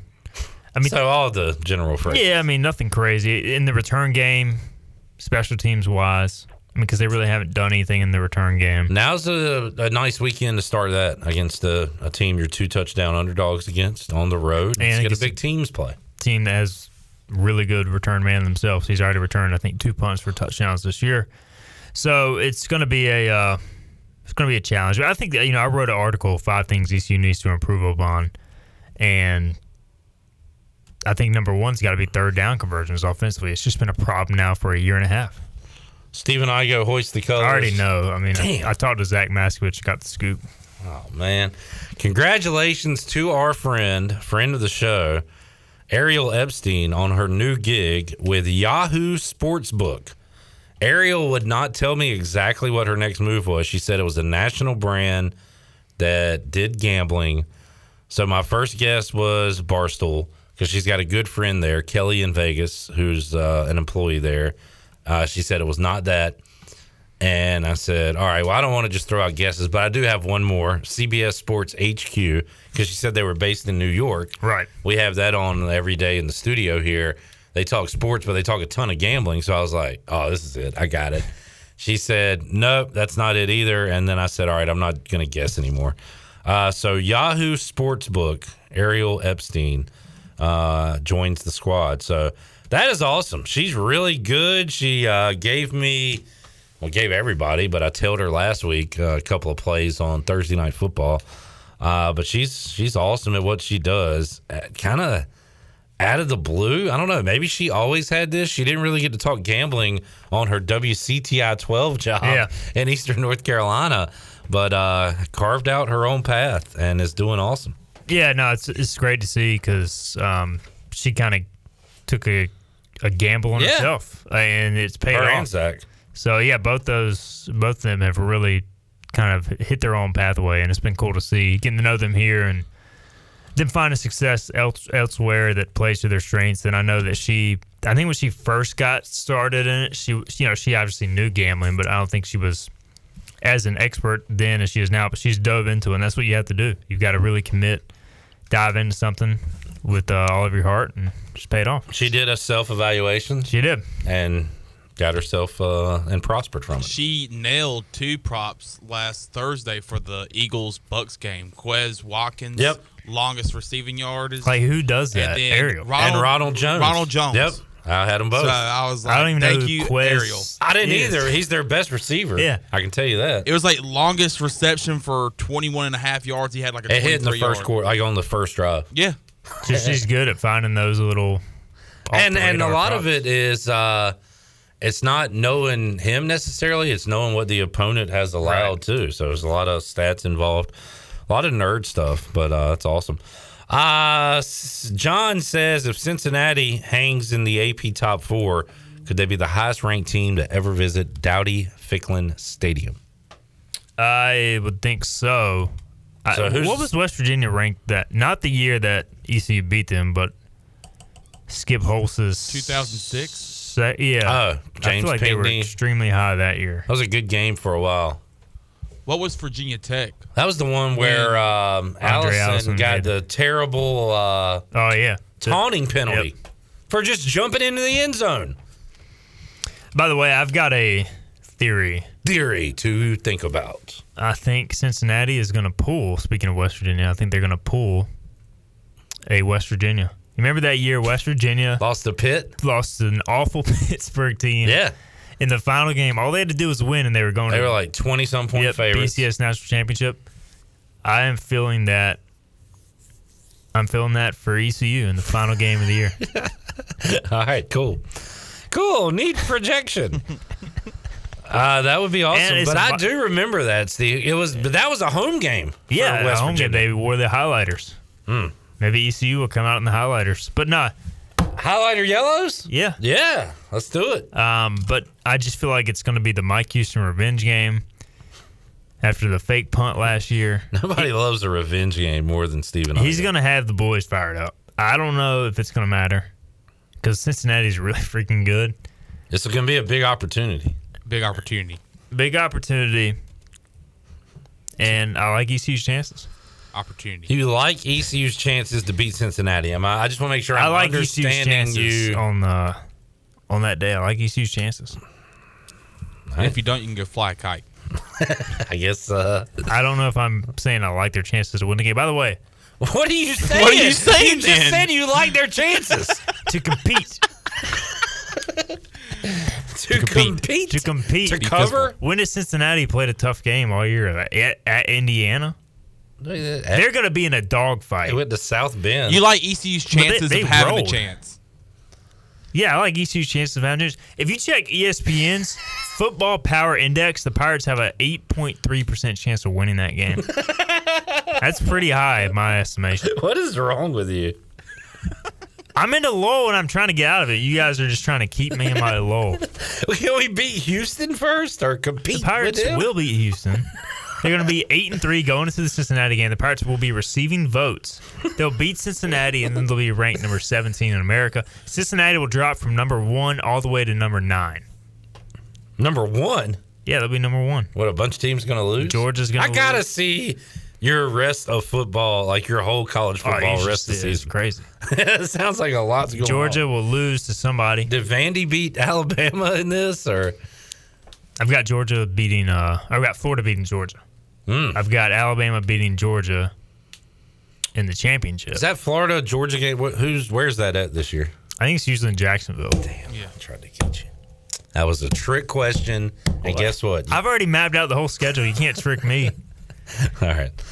Cincinnati versus Ohio State, first game of the college football playoff. Or 1 versus 4, I should say. Cincinnati's not in. They lost to East Carolina. This is my alternate scenario. This guy. Get a load of this guy. He doesn't know quarterbacks. He doesn't know anything. Davis Sills is a great quarterback, man. By the way, Davis Sills, a.k.a. David Mills. David Sills, a.k.a. Davis Mills, had over 300 yards passing against Bill Belichick. He still didn't win. Then the following week, Dak Prescott had like 500 yards passing. John Thomas says, concerning the projected 6 additions to the American, the Temple fans aren't happy either. Who knew they had fans? Temple does not have fans. They have like 3 posters, and they all post on a hoist of colors. And he said, I don't think Rice has ever had more than 3,500 people at any home game. Neither is Temple. Who is happy? Are the teams joining the American even happy about this? What if North Texas is like, oh, that's cool. I mean, I appreciate you, but nah. How many Texas teams are there now in the league? I mean, basically Texas has its own division. North Texas, UTSA, Rice. SMU. There's got to be more. Maybe not. Well, Houston's gone. Okay, that's right. Houston's league. But then you also have Tulsa, which is in Oklahoma. Let me go UTSA, see what C put up. UTSA is my favorite one. They have the coolest logo. I think they're fun. They have a cool mascot, Roadrunners. They need North Texas, SMU, Rice, UTSA. Right there in the middle of the country, you have Tulsa and Wichita State. Okay. So not as many as I thought. I guess Houston leaving makes it less dramatic. But anyways, as I was saying... No, I don't even remember what I was saying. You weren't saying anything. I was saying something in my mind. And you guys really are rudely interrupted me. You are off. But I think, the problem is, if you're Charlotte, yeah, I guess you play ECU. Is that an attraction for them joining the league? ECU, I don't think this benefits ECU at all. I don't think. Well, here's one thing, though. You want to, we always say, you don't want to go back to Conference USA, so you're playing on Facebook and all that crap. So is this better? Well, the only thing that's better is the TV money, which is supposedly staying the same. That's what it's all about. That's what we have to remember. Yeah. Apparently, with all these TV markets being added, the TV money contract will stay the same. But I don't know. How long's our deal through with that, Igo? Do you remember? 2030, maybe. Okay. I don't know the exact date, but it's a while. I mean, well, if that's the case, then big picture wise, for the next 8 years, although the landscape could change 7 times till then, but if that's the case, that's not terrible news. Yeah, I mean, if you still have the revenue, it's worth it. I mean, we can all talk about how much it sucks and how much we don't want to see ECU playing Rice in every sport, but if you're making $7 million a year, yeah, you're getting TV that. You're still widely available because everything's going to be on ESPN Plus at worst. Yep. Then it's not the end of the world. It's okay. Not the end of the world. It doesn't feel great, but again, it's more about getting back to winning games. Let's win games. Agreed. Win games. You need to leave. What time do you need to leave? 4:20. Really? Actually, 4:20. Well, let's make picks. 2. Okay, so we got time to make picks. I got to get over there to talk to Joe Dooley. Okay. About what you're talking about. Houston, -13, East Carolina. I'm taking the Pirates plus the points here. I'm going to go ECU, and I feel good about it. I think this is a touchdown game either way. I got all American games up here other than the Fun Belt. All American games. I love all American games. Other than the Fun Belt on Wednesday night, because this is not a good slate of college football this weekend. Coastal Carolina. App State. I'm taking App State. I'm taking App by 2 touchdowns. That's a little aggressive, but I will take App. This is the App State revenge game. UCF -1 against Memphis. Now, if you gave me this game the last 7 years, I don't like this. Like, man, this is a huge game. Pick this game. No, we're doing crappy games. I don't. Wait till you see the last one. You might already have. Southern Miss, UTEP. Close. UCF -1, Memphis. I'll take Memphis. I think UCF absolutely stinks. At UCF. Yeah. Nice. Cincinnati -27.5 on the road at Navy. Cincinnati. They always destroy the option under Fickell. I will take Cincinnati. South Florida at home, minus 2.5 against Temple. South Florida, which has not won an FBS game in over 700 days, is favored against Temple. South Florida. I'm taking Temple. Wow. What do you mean, wow? You're taking South Florida. Wow. I can't believe you're taking the Owls on the road, though. Oh, by the way, I go 3 Owls in the New American. That's exciting. That's super fascinating. A lot of Owls. So, all right, Steven. A lot of Roadrunners, too. Thank you for joining us today. HTC. Where does UTSA play their football games? In the Alamo Dome? Do they have a cool dome? Let's see. UTSA Football Stadium. I don't know if they have a... Ah! The Alamo Dome. I am a Conference USA expert. That is very, very cool. Did we... We never played there. So we played them here? Tell me that's not a cool environment for a football game. I would say it's a cool venue. I would not say cool environment. That's going to remind me of us, like, playing in... It's the Superdome. Yeah, playing the Superdome. Well, the Alamo Dome's not as big as the Superdome, though. Like, they can, like, make it kind of loud. They can shrink it? Yeah, yeah. Do you remember for basketball games, they used to put that big blue curtain up for Spurs games? Y'all are a little younger than me. I don't know how many. I'm chopping. Braves play coming up soon. See you, Steven. See you, man. All right, man. Take it easy, man. Take it easy, bro. I'll take your time. Can't wait for that game at UTSA in 2024, November the 13th. Are you going to Houston? Do you think I'm going to Houston? Yeah. Yeah, I'm going. All right. We'll call you on the phone Saturday. No, I'll see you. Huh? FaceTime. FaceTime? All right. Let's FaceTime him. FaceTime, I'm going to be doing this. You really lost the plot today. Something's wrong with you. You really are off. You been getting sleep? How's Slater doing? Slater's doing good. Sleep not going so well. Yeah. That's creating a lull. I got to get out of here. All right. I've said goodbye to you 7 times. I'm trying to keep the conversation going. Jeff Nadeau joins us next on Pirate Radio Live here on a Tuesday. We're back with you after this.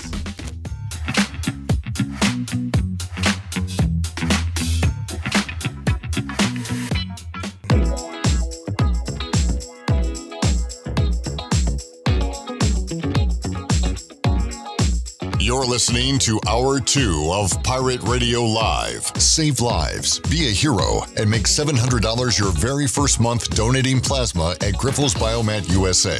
It's the easiest way to make extra money. Start now at Biomat USA on 505 South Memorial Drive. Make up to $700 in a month and save lives now at Grifols Biomat USA. A better donor experience and better pay. Now, back to the show. Welcome back. From sales to service, Greenville Auto World has all of your vehicle needs covered. Shop all of their inventory now at greenvilleautoworld.net. If you're also looking for someone to service your vehicle, Greenville Auto World has a full service and repair facility, brakes, oil changes, tires, inspections, and they can repair any kind of vehicle. Greenville Auto World, across from Speedway at Bells Fork and online at greenvilleautoworld.net. Thanks to Tim Sutton and Jim Rogers for their participation of the program. Now let's head back into PRL. Here's Clip Rock. Alrighty, Shirley Rhodes, Chandler Honeycutt, Clip Rock here on a Tuesday edition of Pirate Radio Live. Coming up Wednesday, or see, I'm already screwed up. Coming up at 5 o'clock, our normal Wednesday guest, Bryce Williams, will be here. Also, the Braves will be playing against the Dodgers in the 5 o'clock hour. A lot going on today. All right, a lot going on in the world of sports. Exciting time. Let's head out to the Fixed NC Live line and talk to the big man on campus, Jeff Nadeau, as we'll talk college football as we do on Tuesdays. We talk NFL with him on Thursdays, but maybe mix in some NBA. A lot going on. Big man, how you doing today? I'm pretty good, Clip. How are you? Hey, doing great. Getting ready for a ECU football Saturday on the road at the Houston Cougars. And Jeff, I've watched Houston play one time this season, and it was the opener against Texas Tech, and kind of said, okay, well, it's the same old Houston team. Maybe they'll be decent. Maybe they can get to a bowl game. Well, they have run off 5 straight wins since that opening season loss to the Red Raiders. Now, they haven't played the best competition, but their defensive numbers are stellar. giving up, I think, 16 points a game, just over 100 yards rushing a game, the passing yards in the hundreds for opposing teams. Navy will skew those stats a little bit, of course. But Dana Holgerson's team looking good as they head into this one. They are a 13-point home favorite against the Pirates, total sitting at 58. So despite those defensive numbers, I guess they're thinking ECU will put up at least a few points here on Saturday. Jeff, any thoughts on Houston and East Carolina here, both coming off a bye?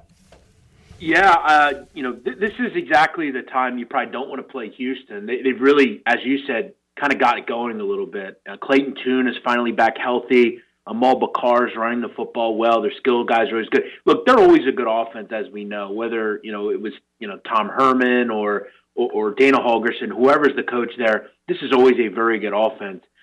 They've had no issue moving the ball. As you said, their defense has been better.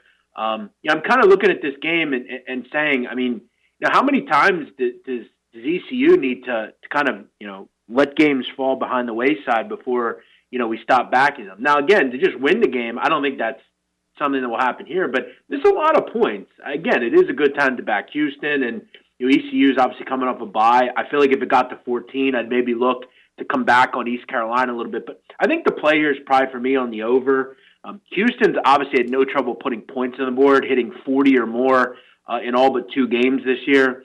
I think defensively they've been improved, but I still think they give up 20, 24 here. ECU, as we know, can move the ball. There's probably a situation here where they're down, let's say, two or three touchdowns. They have to throw the football. I'm willing to believe, look, if I can get a number in the 50s here, I'd probably look at playing the over in this game. I've definitely played ECU overs over the years. And one thing we know about ECU, and you know pretty intimately, this team is a quick offense. They go quick. They're not going to be a team that bogs down. They're top 25 in plays per game. So I think we see some points in this game. I'm surprised we're seeing a total in the 50s. Jeff Nadeau joining us. Jeff, Wednesday night is going to be awesome. We'll be out at AJ's for sports trivia. We're going to have NLCS action with the ALCS wrapping up right as we begin trivia at 8 o'clock. We've got, the Hornets opener, a lot of teams opening up in the NBA Wednesday night, and a great college football game as well. App State was absolutely embarrassed last week, but they get Coastal at home on a Wednesday night. Great bounce-back opportunity for the Mountaineers. The question is, Jeff, how good is Coastal? Are they good enough to... clearly they're good enough, but can they go into Kid Brewer Stadium and pull out a win? They are favorites against App State on the road on Wednesday night.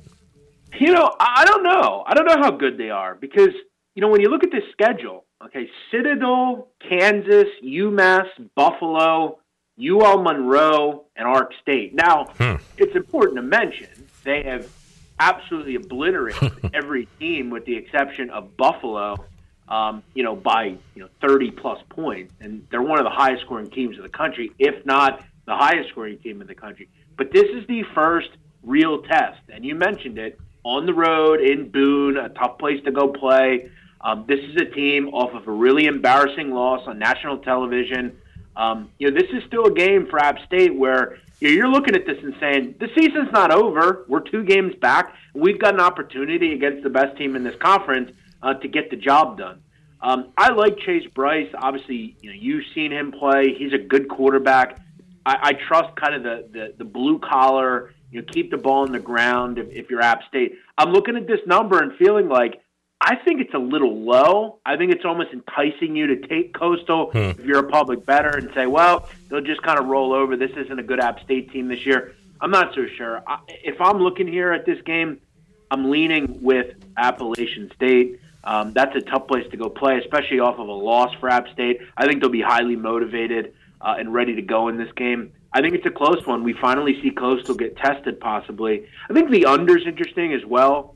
You mean to tell me, Clip, that you're going to throw out a 59.5 on a team that scores 47 points a game? What that's telling you is this is expected to be major step up. It's going to be a game played high 20s for each team, mid-20s. I'm looking at an under as well. Jeff Nadeau joining us. I like it. That's coming up Wednesday night. That should be a good game. Jeff, let's go to Saturday. So Wake Forest, and credit to them, they beat everybody in front of them. That includes Florida State at home, a trip to Virginia, which could have been tricky. They take care of business there. They beat Louisville. They win at Syracuse, which can be tough, but they pull out a 3-point win there. Now we get to the back half that includes a 4-game stretch of North Carolina, NC State, Clemson, BC. Before you get there, you got Duke, and then you got this week's opponent at Army. How tricky is this one for the undefeated Wake Forest Demon Deacons? Wake is a slight favorite on the road, but what do you think about their that matchup, Wake Forest and Army? Yeah, it just seems, Clip, like everything's coming up good for Wake. Yeah. You look at when you face, and one of the reasons I backed Army last week, Clip, against Wisconsin, was the fact that I know they didn't have their quarterback, but it didn't matter to me because it was all about scheduling. Army is off a bye week. Wisconsin wasn't. It was a bad spot on the calendar. But you look at Wake and you say, well, this is a tough game, always against the military school, but they're off a bye, Wake. So this is the perfect situation you want. When you play a team like Army, you were able to prepare for a week. Now, I don't think it's going to be easy because Wake has really struggled against the run for the most part. I mean, they're giving up a lot of yards per game. You look at Wake, a 90th in the country, giving up over 180 yards a game. Gave up a lot of rush yards to Syracuse, over 220 the last time out. This is an Army team that will move the football. It's really going to be about, Clip, can Christian Anderson, is he back and is he healthy? He didn't play last week. He didn't play against Ball State. I've been kind of keeping up with Munkin's press conferences to see what the story is. Here's what I'll say. If he plays, okay, and he's good to go, Army will move the ball because Wake can't stop the run, and Christian Anderson's really dynamic. Think of Malcolm Perry, Ahmad Bradshaw, some of those legends in the military academies. And I also will tell you this, Clip, this is a major difference from what you just saw. Wisconsin can't move the ball through the air. Wake surely can. If there's an issue for Army, it is in the secondary. They're not good one-on-one. They commit a lot of bad penalties. They get beat in coverage. I'm actually looking at an over in this game if we can get the right situation with Bradshaw. 52 is way too low. Good stuff from Jeff Nadeau. Jeff, I'm looking at 3 games here in the 3 o'clock, 3:30 window where the ranked team is underdogs this week. And by the way, I'm going to give you credit. I don't even know if we talked about Purdue and Iowa last week, but yeah. I heard you screaming in my head when I saw Purdue was an 11-point dog, that Iowa, can't score. They can score on defense. They can smother you defensively, but that was one of the easiest winners I've had all year, taking Purdue in that one. Now Purdue is at home, and they're an underdog to Wisconsin. You got that game, and I'll just throw these out too. Iowa State is a 7-point favorite at home against undefeated top 10 Oklahoma State, and UCLA is a home favorite, a slight home favorite against top 10 Oregon. That game in Los Angeles. So that's 3 games there, Jeff, where the ranked team is a dog. I don't know. You can take any of those or none of those if you want. Any of those you like for Saturday. Yeah, I'll tell you what. I've been pretty proud of this Purdue team. I mentioned to some of my Patreon people, and I'll tell you and your audience this, Purdue is really a good football team. This is a good offense. They have a couple different quarterbacks that can sling it around. David Bell is a terrific receiver. I'll tell you what they've really excelled at this year, Clip? Defensive side of the football. This is not something over the years that they've been good at, but they brought in Brad Lambert, used to be at Charlotte, I believe. Had some head coaching jobs. He's more of a coordinator, though. This group is 11th in the country, Clip, in total defense. Just an incredible season for Purdue so far, coming off a huge win. If you're going to give me them as a dog, I think this is another low-scoring game. The problem that Wisconsin has is they cannot hurt you down the field. If you can stop the run, if you can kind of bottle them up and make Graham Mertz beat you, you're going to lose. They're going to lose. And if you're going to give me a dog price on Purdue, I'll bite in. Jeff Nadeau joining us. Not the most attractive slate of games when it comes to top 25 action this week. So, Jeff, I could run over a few more, but I don't love these games, so might as well. Anything that you like for the college football weekend coming up? Yeah, a couple that I kind of have my eye on, and one of which I've already played. I'll throw 2 out. Obviously, weekday game, one in the American, Tulane and SMU. Yeah, Tulane is really bad defensively. This team is horrific. One thing you love about Michael Pratt, though, the guy can put points on the board. He never kind of takes plays off. You're always going to get something good out of him. This is a good over team. They're giving up 525 yards a game, and they can move the ball. So I think anytime you play a good offense, you have to look at an over. SMU, one of the best offenses nobody talks about. Tanner Mordecai has really had a good command to that offense. They have one of the best receiving cores in the country. If you're going to give me a 70, I think that's kind of a bit low in that game. I think that's kind of like a 51-27 type of game, 51-31. I think that could be a real fun track meet. Before we hear your next one, Jeff, real quick, I meant to bring this up when we were talking ECU Houston. Houston's next game is the biggest game on their schedule in the regular season because they don't have Cincinnati. It's against SMU, who's top 25 right now. Houston is receiving votes. So any chance they do the look-ahead to Sonny Dykes and SMU? They see them on Thursday. They roll up some points against Tulane. They're flying high. Any chance there's a look-ahead factor for Houston looking at SMU? 100% Clip. Yeah. Brock's starting to become a real soothsayer in this business. He's starting to see things. Just throwing that out there. No, if it hits 14, Clip, I see your point. Yeah. And look, I feel like if you like that thought, the over just continues to make sense because for ECU to cover in this game, Clip, they're going to have to score. Yeah, 20s, low 30s. So for me, I would just look at an over. I wouldn't want to worry. Okay. This game surely could be 41. 24, and you lose on the side, but you hit an over. So all right. It's gonna work.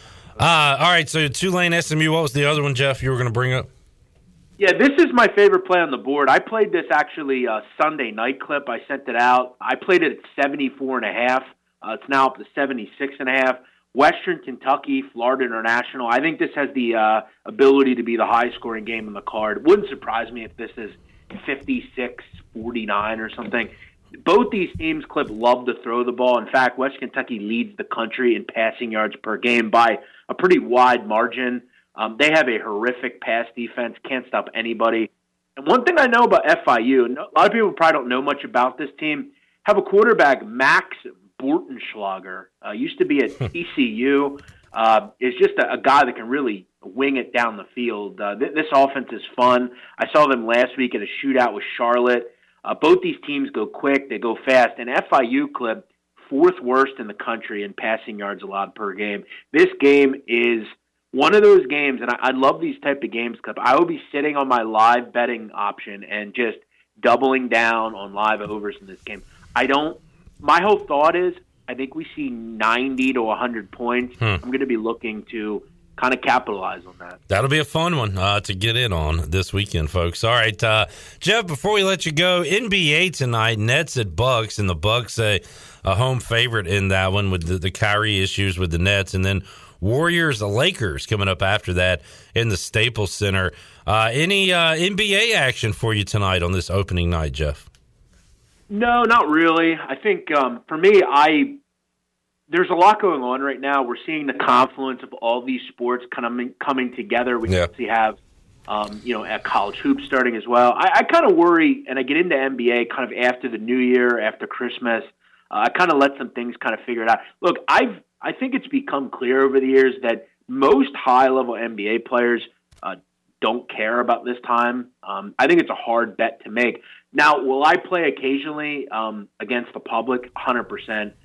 Will I do it on opening night? No, I don't think we have a ton of info. But, once we get into, like, Christmas, I've always been profitable in the NBA, and that will continue here. I think maybe, Clip, real quick, Joe Harris maybe. Look at him at props tonight. Okay.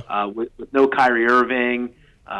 He can kind of be one of those guys that can go off for 13 by hitting 4 or 5 threes. So, maybe look at something with Joe Harris. But, yeah, I'm ultimately not going to be involved, at least early on, with the NBA. Jeff Nadeau joining us. We'll reconvene on Thursday, talk some NFL. You can check out Jeff on Twitter at JeffNADU, always talking college hoops and sports. And also, of course, he's got his great podcast, The Sit Down, where he talks all things Mafia history. And also patreon.com/BMOC, breaking down all the action. Jeff, we always appreciate your time and enjoyed the chats, and we'll do it again later this week. Real quick clip, maybe something to keep an eye on the show this week on the sit down. We're actually going to talk about that Netflix documentary involving that individual that bought a hockey team for. Oh yeah, I haven't seen that yet, Jeff. I've heard a ton of people talk about it. I got to watch that. Yeah, we're actually going to talk about that a little bit. We're going to talk about the guy that individual kind of reported to. He was a mob boss with a really wild history. Okay. Matty the Horse Ianiello. So make sure you check out that. Thanks as always for having me, Clip. We'll talk to you later in the week. Enjoyed it. There's the big man on campus, Jeff Nadeau. We'll talk some NFL with him on Thursday and take another look at East Carolina and Houston as well. Let's take a time out. When we return, we'll wrap up hour number 2, get you set for our third and final hour of today's show, which will feature Bryce Williams, some Mike Houston cuts from earlier today at his weekly press conference, and a giveaway. So big hour 3 on the way. We'll wrap up hour 2 when we return after this.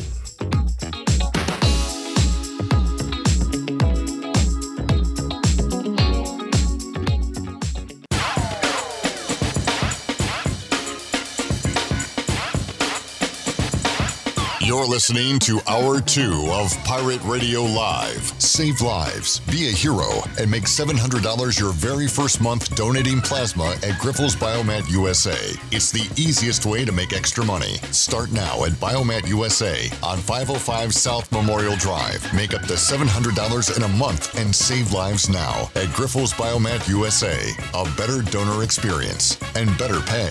Now, back to the show. Welcome back. Eastern North Carolina's choice for winning. Window tinting, signs, graphics, wraps, graphic design, and more is Signs and Tint. Be sure to stop by their office at 801 Staten Road in Greenville, or you can book an appointment online at signsandtint.com. Now let's head back in to Pirate Radio Live. Here's Clip Brock. Alrighty, back with you on PRL on a Tuesday. Got Bryce Williams coming up momentarily. Got a great sports night on tap, which begins at around 5 o'clock with the Braves and Dodgers Game 3. Braves up 2-0. The Red Sox have a 2-1 series lead over the Astros. That one coming up tonight at 8:08. You've also got the NBA tipping off Brooklyn and Milwaukee at 7:30. Golden State and the Lakers at 10 o'clock. A lot of hockey action going on as well. So a ton on the Buccaneer Music Hall scoreboard. Presented by Dubuck. What'd you say, Whoops. Chandler? Dubuck. That's what he said. Sorry. I keep his mic off. We'll have Bryce Williams coming up momentarily as Pirates coming off a bye week, so we'll get some Mike Houston comments in here as he spoke with the media earlier today. I wonder what Bryce did on his off weeks. We will we'll have to ask. I'm going to assume he does the same thing he does every Saturday, which is hunt or fish. Pretty hunt. Bruce Bivens did some fishing on his bye week Saturday. So still got to get a collab with those two. That'd be a great segment, talking football and fishing with Bruce and Bryce. A couple of country bows in the boat doing some fishing. All right. Chan, man, what's going on? Oh, we had an NBA fantasy draft last night. I was going to say, and I was going to mention it yesterday, but we ran out of time. I was going to say NBA season's here, and that means it is time for fantasy basketball, baby. I haven't played fantasy basketball in like 8 years, probably. I haven't played fantasy basketball ever. I'm doing it this year just to something to do, try to stay.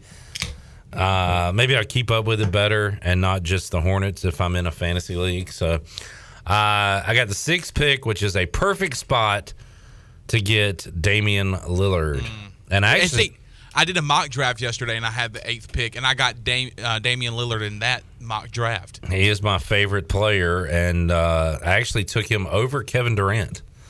Now, that might sound crazy, but I would say up to now, Lillard has been a lot more durable than Kevin Durant. So I think it's an okay move. Who did you get last night? With the 8th pick, I got Jason Tatum.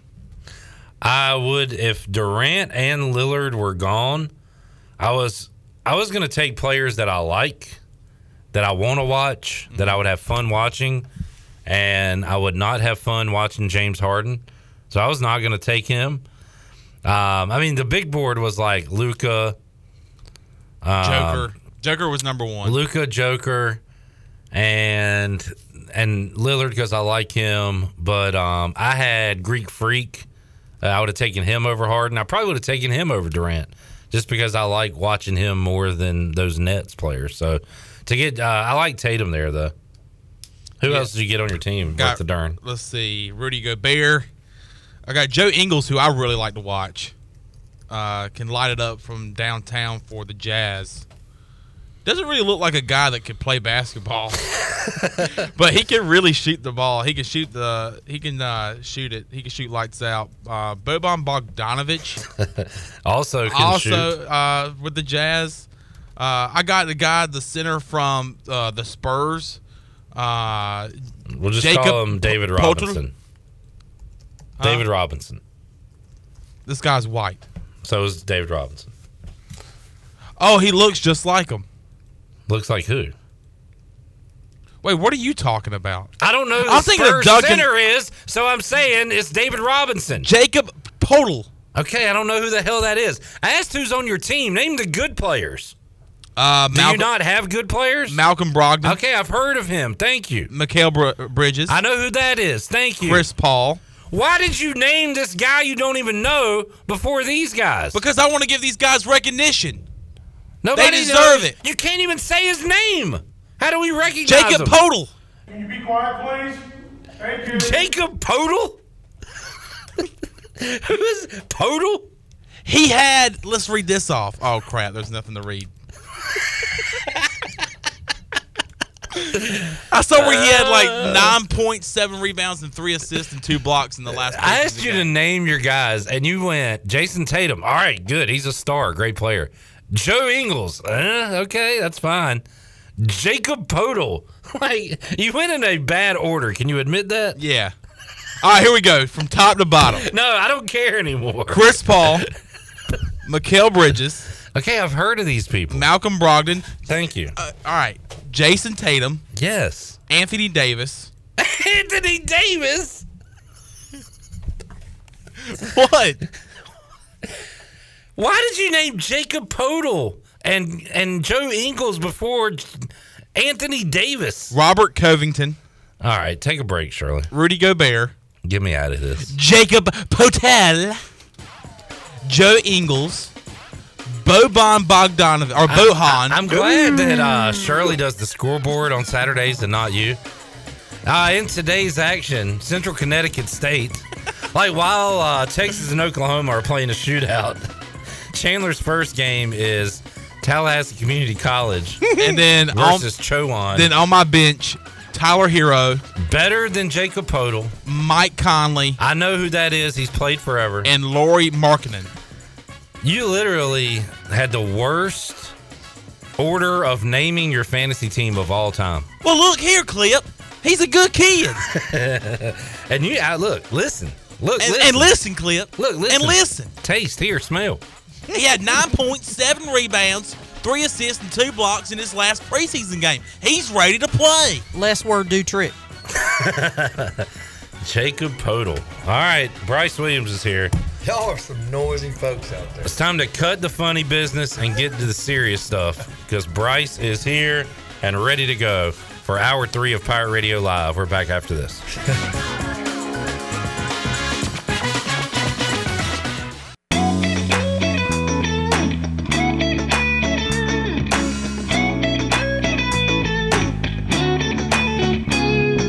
Listening to Hour 3 of Pirate Radio Live. This hour is brought to you by Carolina Heartscapes. Making memories with your family and friends is what life is all about. If you have a dream of having a backyard patio fireplace, pool walkways, fire pits, or more, then Carolina Heartscapes is the place to call. Get started on your dreams today at Carolina Heartscapes on Fire Tower Road, across from Bostic Sun Furniture. Now, back to the show. Welcome back. At Angel Oak, they continue to make customer service the #1 priority. A local mortgage advisor is the key to your transaction success.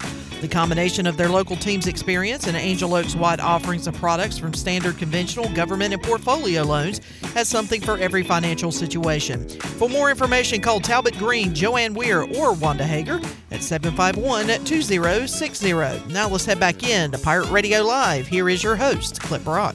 All right, back with you on Pirate Radio Live here on a Tuesday. Chandler, sorry I yelled at you. And not to keep going, but when somebody asks what you had for dinner, you don't say I had, you know, buttered corn. Brussels sprouts. You start with the meat. Mm-hmm. I want to hear the meat of your team. You know what? What? I'm going to let you know when Podol is killing it. Podol. And he is in the running for MVP. All right. Podol.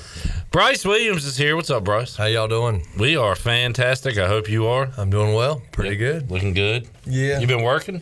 Yeah, here and there. Working hard or hardly working? A little bit of both. Okay. Not terrible. It was a bye week for East Carolina, so we got Saturdays off here at the studio. I watched a lot of football. My wife had said we were going to do some spring cleaning, and by we, she meant mostly her. I got to say, nice. Shout out for me not having to do much. Made a trip or two to the dump. That is actually funny that your wife did that because, well, it's not my wife yet, but fiance and Mary, her mom, they did yard work while I was fishing. All right. So we had it worked out for both of us. There you go. Chandler said, I wonder what Bryce did during the bye week. And I said, probably what he does every Saturday, which is fish. Yep. So we'll get to that later on Pirate Radio Outdoors. But Bryce, want to hear what Mike Houston had to say earlier today, and we will get your thoughts on his comments. Let's hear the opening comments from Mike Houston today, Shirley. Good to be back to game week, after a week off and everything that revolved around that. And, it's good to be back to, getting ready for a big ball game this Saturday. The kids had several days off here coming into, this practice. And we did have practice on Sunday, but it was a lighter practice. So today's first heavy contact practice we've had since last Wednesday. So an important day for preparations. I think that you've had plenty of time to take a look at Houston and, certainly very impressed with what they've done so far. They're 5-1 coming into the game. I'm sure they feel like they should be 6-0. They feel like they probably let one get away there in the opener against Texas Tech. But they've been playing very, very well the past several weeks, all three phases. They're dynamic in all three phases. You look at them defensively and, it's 10 of 11 starters back. The other starters are transferred from Iowa State. They're all juniors and seniors. I think they got one sophomore and 5 juniors and 5 seniors. So older guys, experienced guys that play together. They're playing very well. I think ranked 4th nationally or so in total defense. So very good on that side of the ball. Offensively, they put up some big numbers. They have an experienced quarterback coming back, Clayton Tune. Big offensive line. Dell has had a huge year so far catching the ball. Freshman running backs had a very solid year so far. So, very explosive offense, a lot of weapons. The quarterback's been in the system for a couple of years now, so, he does a good job with that. Special teams-wise, the punt returner Jones is leading the country in punt return average, I think 17.1 yards per return, 2 for a touchdown, so a dynamic returner. Wouldn't be shocked if he's not returning kicks this week also. So, it's a complete football team, very, very explosive, very good football team. So, got a big challenge, homecoming at Houston. So, I'm sure they're excited about, Saturday, and we are too. So, great opportunity for our program. Kids are really excited. I expect us to have a really good week of practice.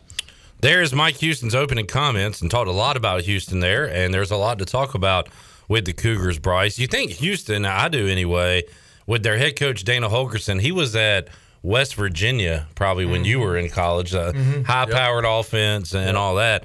They are allowing, on defense, 16 points a game this season. Wow.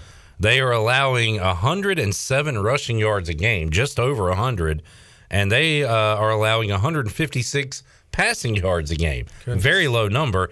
Now, Navy skews that some when you play against them. Mm-hmm. So those are great stats. Now, here's who they played. Texas Tech, and that was their first loss coming out of the gates. Mm-hmm. Then they beat Rice pretty bad. They beat, FCS Grambling State, Navy, Tulsa, Tulane. They have not exactly played a difficult schedule. And Texas Tech, I don't even think they're that great this year. Yeah. They lose that game 38-21. So great numbers, red hot. They've won 5 in a row. They're receiving votes in the top 25, but they have not been tested really in a long, long time. Maybe, hey, maybe we'll be the ones that test them. And I feel like we might be. And coming up next week, their biggest game of the season, because they don't play Cincinnati in the regular season, against ranked SMU, in-state ranked opponent. Yeah. You got to maybe, I don't know, you probably didn't look ahead, but teams tend to kind of look down the schedule and say, well, we'll beat this team this week. Next week's going to be the important game. Does that ever happen? You know? Yeah, I think, yeah, I mean, you kind of, yeah, I would say for a little bit, you kind of overlook some teams. Like when we played Townsend, you know, my senior year, I was kind of like, I mean, I was pumped up, but, you know, you're like. But we got Florida next week, exactly. Right? Wasn't that the situation? I think so. So, of course, you know, you are focused on the, you know, the game that week. But, yeah, I mean, you kind of, all right, let's run through them and move on to the next and not be too concerned about them. But we know with this team, we don't want that to happen. So, yeah, and, I mean, how much stock do you put into those numbers with the teams they faced? I mean, I guess we'll see how good they are on Saturday. Yeah, oh, yeah, definitely so. So, I mean, I don't think I ever got to play Houston. I remember being when the guys, I think it was the following year. Oh, because we were in Conference USA when they, I guess, moved conferences. Maybe it just didn't match up. Possibly so. Because I remember when they were down there when Case Keenum – was, you know, the quarterback, and I think I remember somebody saying it was just real hot and like mosquitoes on the field or something like that, and that, for some reason, that's what I remember. So I never got to play Houston, go down to Houston. You played at SMU, right? Played at SMU that's in Dallas area. Yeah. Yep. I was, you know, it would have been neat to play Houston because I think, you know, they're a pretty good team. I mean, they've been pretty solid. I feel like haven't they for the most part. So. I don't know if we have beat them yet. No. When's the last time we beat them in the conference championship? Didn't we play them in a conference? That was in 2009. Yeah. So when Case Keenum played in college for like 14 years. Yeah. But he was a part of that team that came here putting up 1 million points, and ECU was able to beat them on that day. Braves get started with yet another hit from Eddie Rosario. 4 hits on Sunday, and he's got one to lead off this game. We will keep you up to date on that. And, Bryce, if I get too focused on the game, you have to take over. I'll take over. Thank you. Let's look at the Houston ECU football series and look at some numbers. I don't know why I'm Googling it, but I have it right here on this sheet of paper in front of me. The overall series, East Carolina – it's 7-7, Bryson. Oh, wow. Even 7-7. And you were here in 2012, yes or no? Yes. And ECU beat Houston that year, 48-28. That was in Greenville. Was it? You know what? How early in the? That was my like red-shirted, but not like kind of because Justin Jones was still playing, so maybe that's. Did you play at all that year? No, I was like on travel squad, like in special teams and all that kind of stuff. So that was kind of like my travel squad. I like looking back at these games. Let's see what happened. A lot of Shane Carden, 305, 4 touchdowns. Cooper, 140 yards. And Dwayne Harris, 3 for 65. No, that was Derek Harris. Derek. How about that? He was the leading receiver that day. Let's look at the. Where was Justin Jones? Was he out there? That don't sound right. Let's look at the box score here. Derek Harris, 3 for 65. Justin Jones. Danny Webster had 3 touchdowns, 2 catches for Justin Jones. Yeah. Jabril Solomon. That's a name I haven't heard in a while. Reggie Bullock. Yeah. And Reese Wiggins had several catches. Andrew Boatner. Yeah, that was my first year. So Hardy with only 5. Catches. I wonder when the last time that's happened. Bad game for Justin Hardy. 5 catches for 40 yards. Yeah. Coop ran the ball 33 times for 140 yards. So we have played them, but I have not played them. And then there was a stretch between 13 and 16 when the teams didn't play. They met again in 17, and Houston has won the last 2 in a big way, Bryce. Quick math, 94 to 47, the combined scores. It's a pretty big difference. Houston has been able to get the better of ECU. But Pirates go in a 13-point underdog on the road. I mean, you know, that's not terrible. I was in, like I said, I haven't been paying too much attention to Houston, and when I saw it, I was thinking it was like going to be a huge difference. But when I saw 13, I said, "Oh, you know, didn't feel bad." Of course, I got the Pirates winning it anyways. So, but hey, we'll get to that. Matt said, "Yeah, we'll get your prediction later." Matt said he had high hopes for Danny Webster. I caught a game, Havelock and Rose at Rose when Rose was really good, and Danny Webster.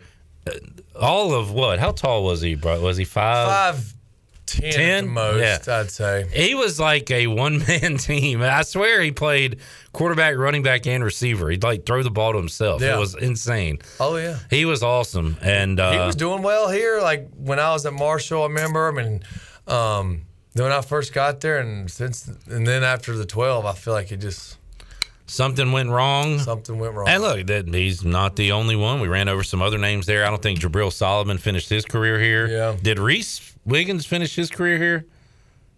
He might have. I think he did. Oh, no.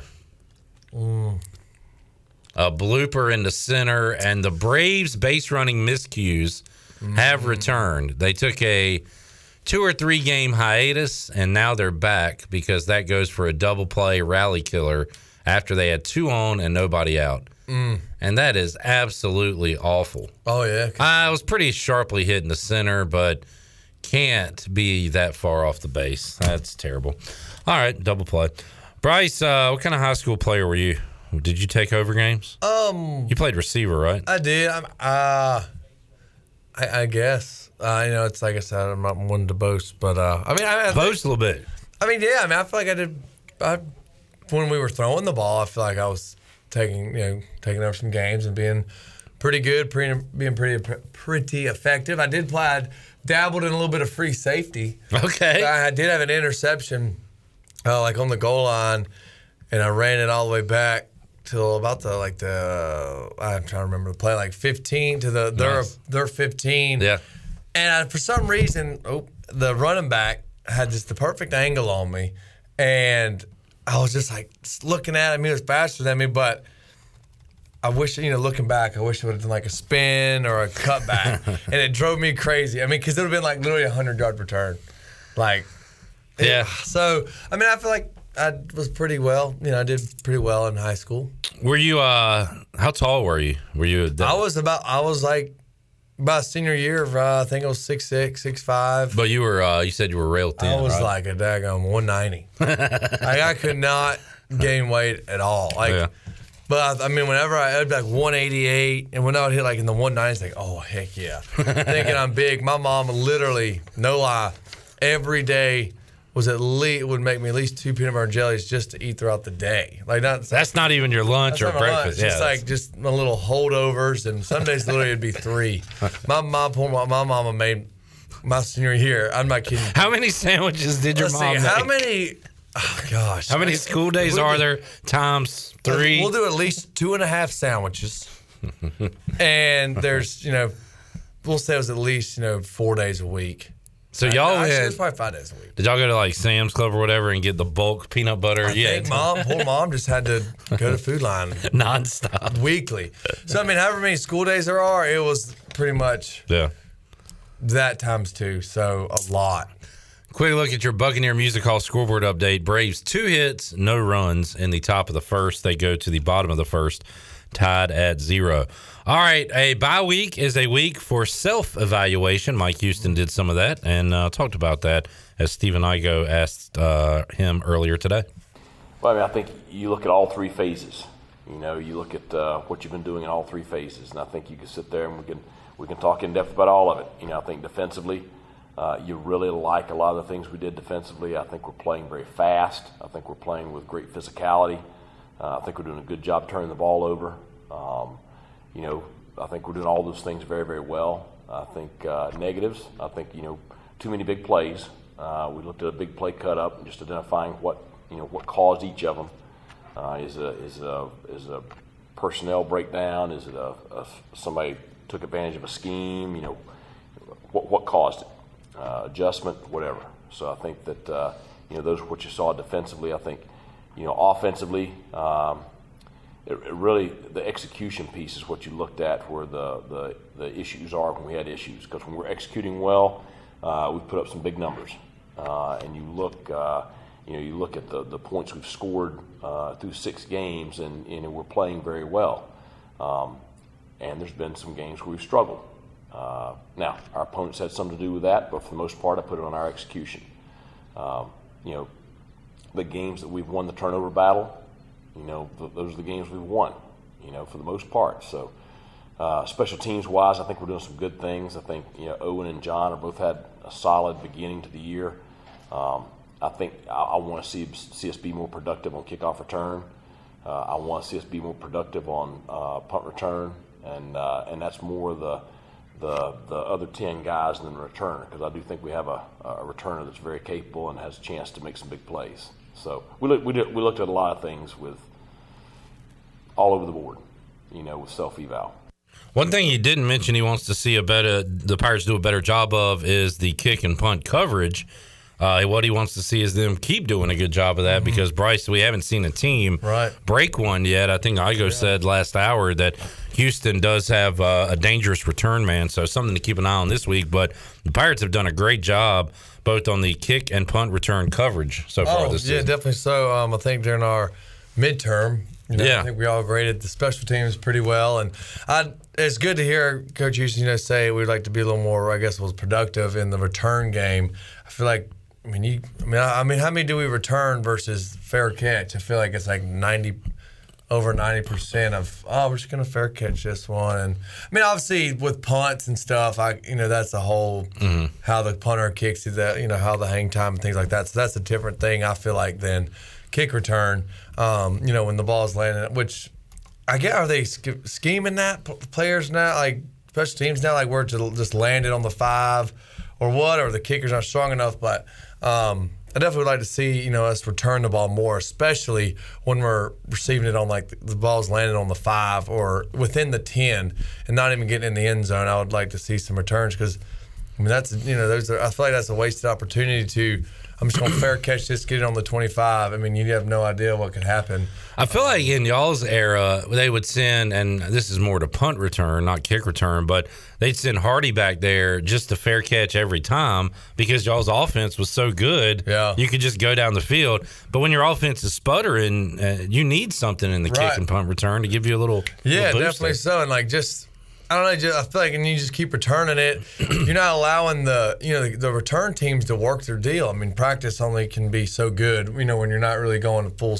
You're going full speed, but obviously it's not game-like. So you're thinking return guys, he's going to fair catch this, even if it's landed on the 5. If it landed on the 5, or not in the end zone, which maybe the rules were different, but if it's not in the end zone, most of the time that returner's, the ball back. Now the rule, I think they probably have changed this since you played, but now it goes to the 25 rather than the 5. We're talking 5 yards.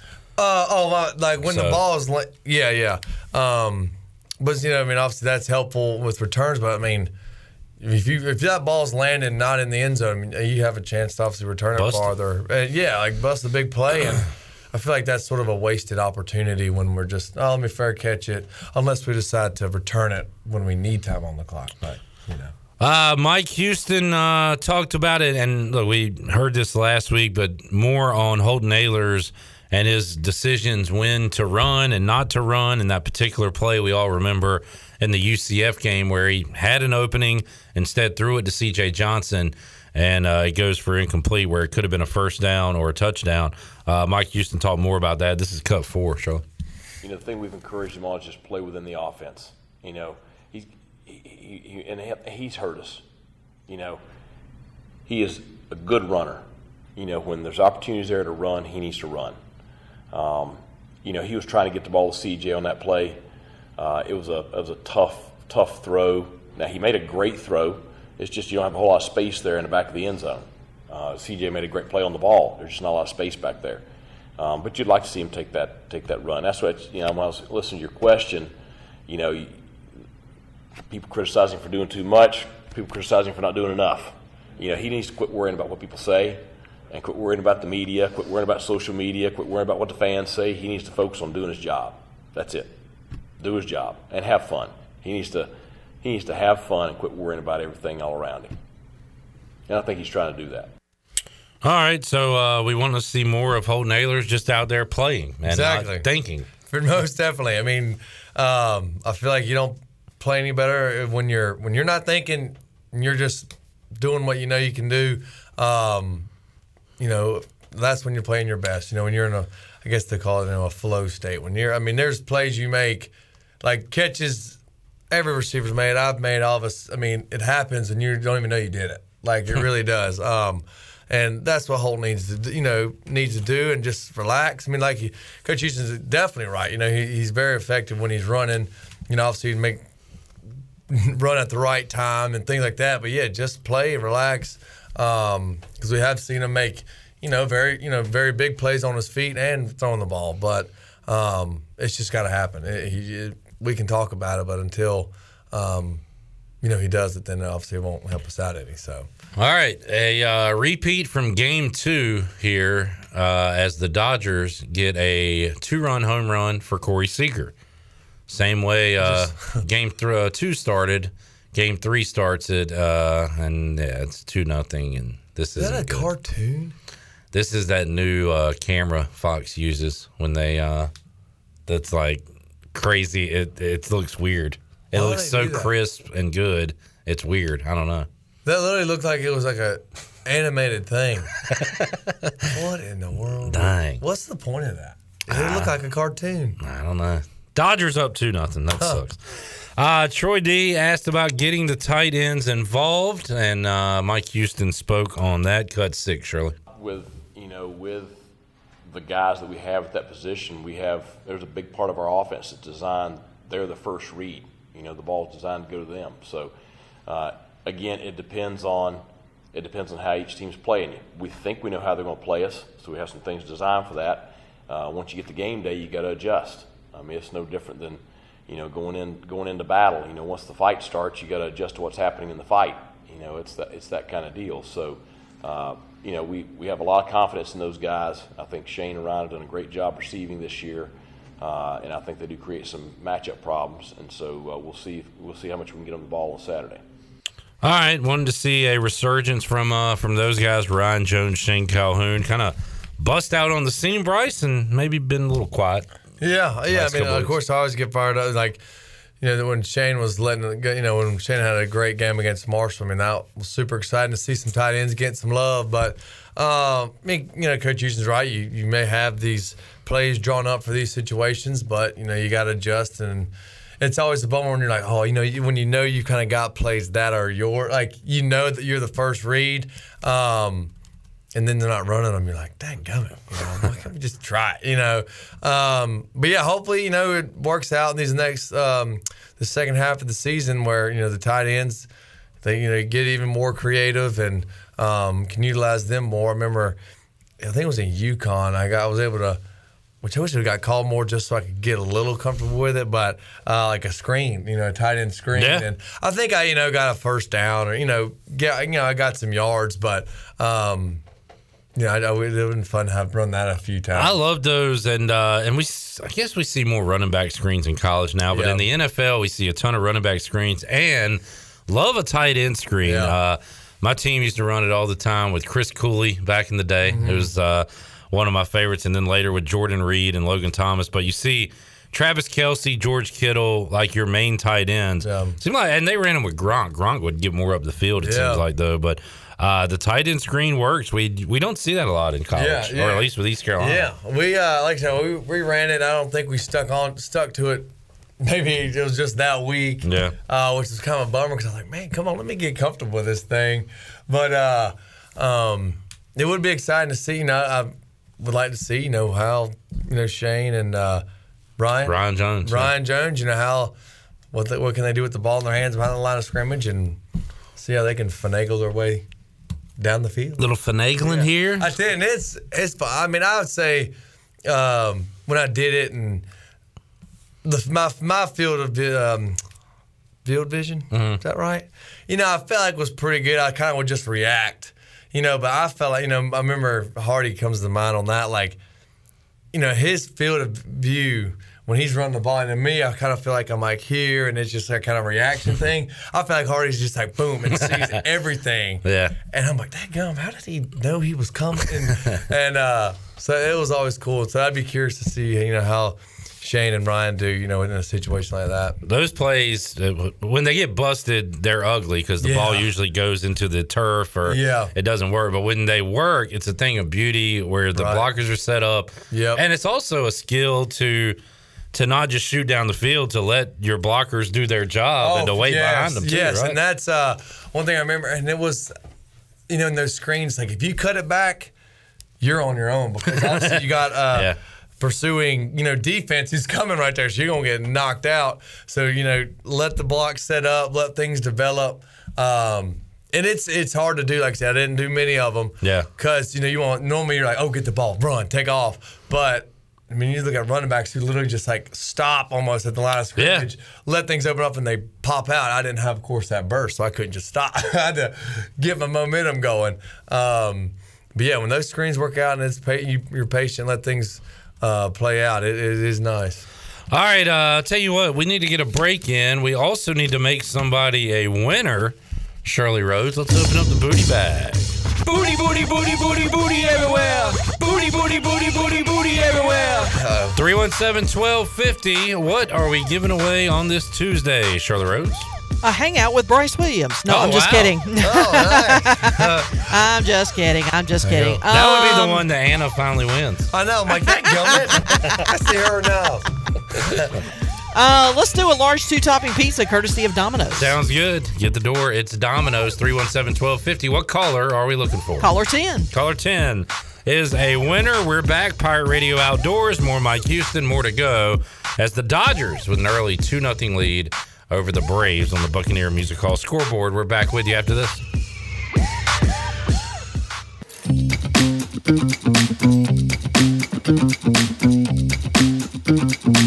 You're listening to Hour 3 of Pirate Radio Live. This hour is brought to you by Carolina Heartscapes. Making memories with your family and friends is what life is all about. If you have a dream of having a backyard patio fireplace, pool walkways, fire pits, or more, then Carolina Heartscapes is the place to call. Get started on your dreams today at Carolina Heartscapes on Fire Tower Road, across from Bostic Sun Furniture. Now, back to the show.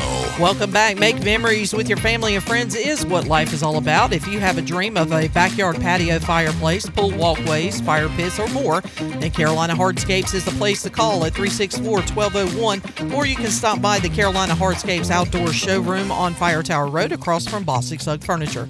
Get started on your dreams today at Carolina Hardscapes. And congratulations to Frank Brown of Greenville. Picked up a large two-topping pizza courtesy of Domino's. Domino's of Greenville has 3 locations to take care of you. Every day, all 3 topping pizzas are only $7.99 each for carry-out only. Order online today at Domino's.com. Now let's head back in to PRL. Here's Clip Rock. Bryce Williams talking as we come back in, a tradition unlike any other. Yes.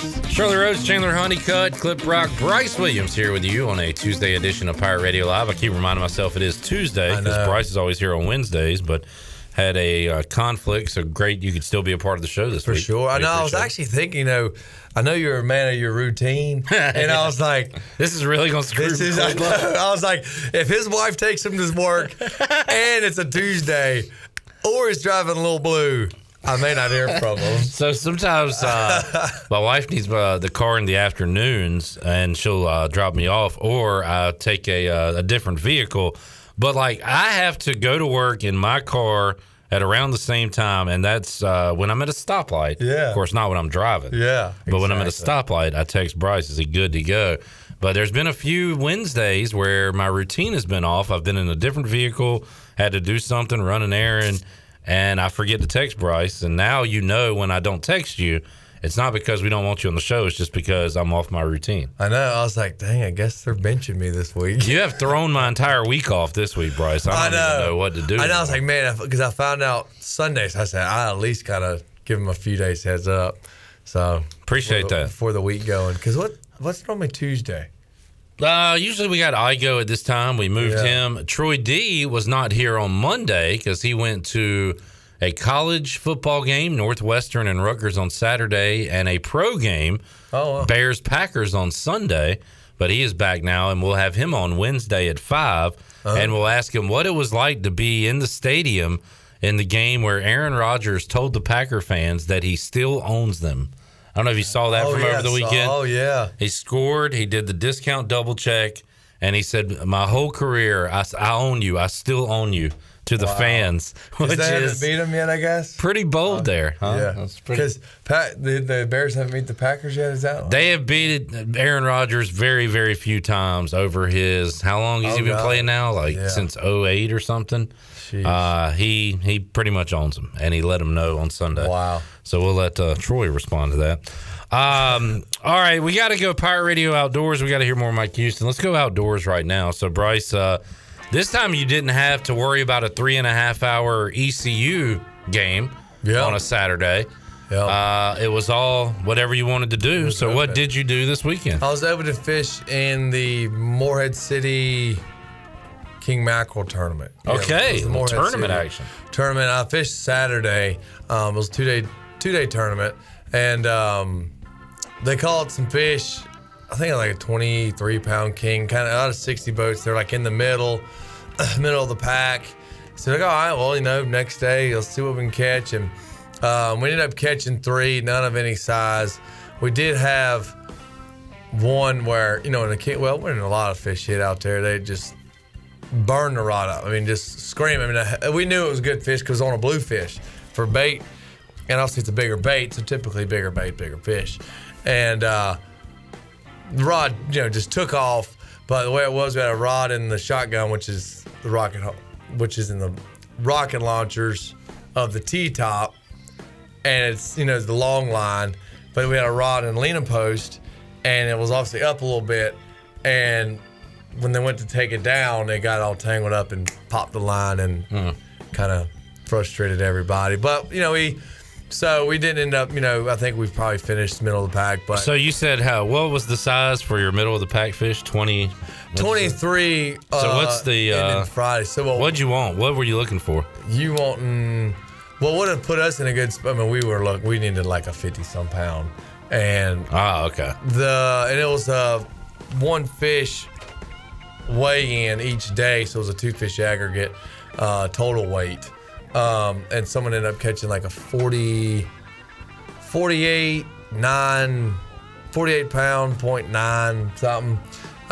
to actually come back and win it. But I tell you, it's crazy. The people who caught the big fish the Friday before, caught like 12-pound kings. And it's just funny how it works out. You know, your luck don't run too far in the fishing world. But a friend of Jay's, you know, won it. So that was pretty cool to know somebody who won it. How many entries were there? They capped it off at 60 boats. Okay. And you knew it was 60 boats out there because where everybody was fishing, it was like a parking lot. I mean, and king fishing, thankfully, if we were fishing for wahoo, dolphin, all that, going to speeds, everybody be crashing into it. But you're going king fishing, so you're literally like got the boat in gear. Like it's all like 600 RPM, 800 RPM.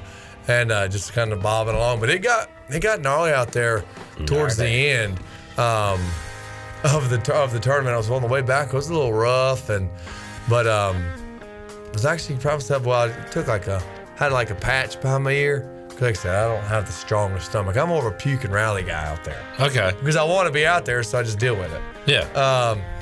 So I didn't get sick because I had that little patch, so that was nice.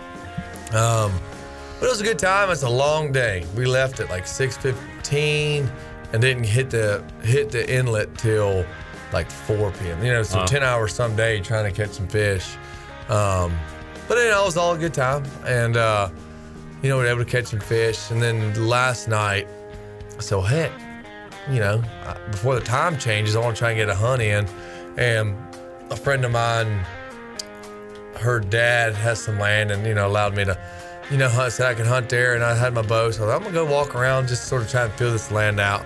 I saw a deer coming into his land, but then when I started walking around, didn't see nothing. So, in due time, see if I can kill one with a bow. In due time. Yep. So, I was able to hit the water in the woods, so So far, it's been pretty good. Best of both worlds. Yep. Jock Peterson deep to right, and that is a foul ball. Josh says, he said, don't mind me. I'm just sitting in a deer stand listening to y'all while checking the Brave stats.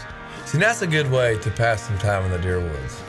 You like to have, as Chandler was talking earlier, our pro football teams are having bad seasons.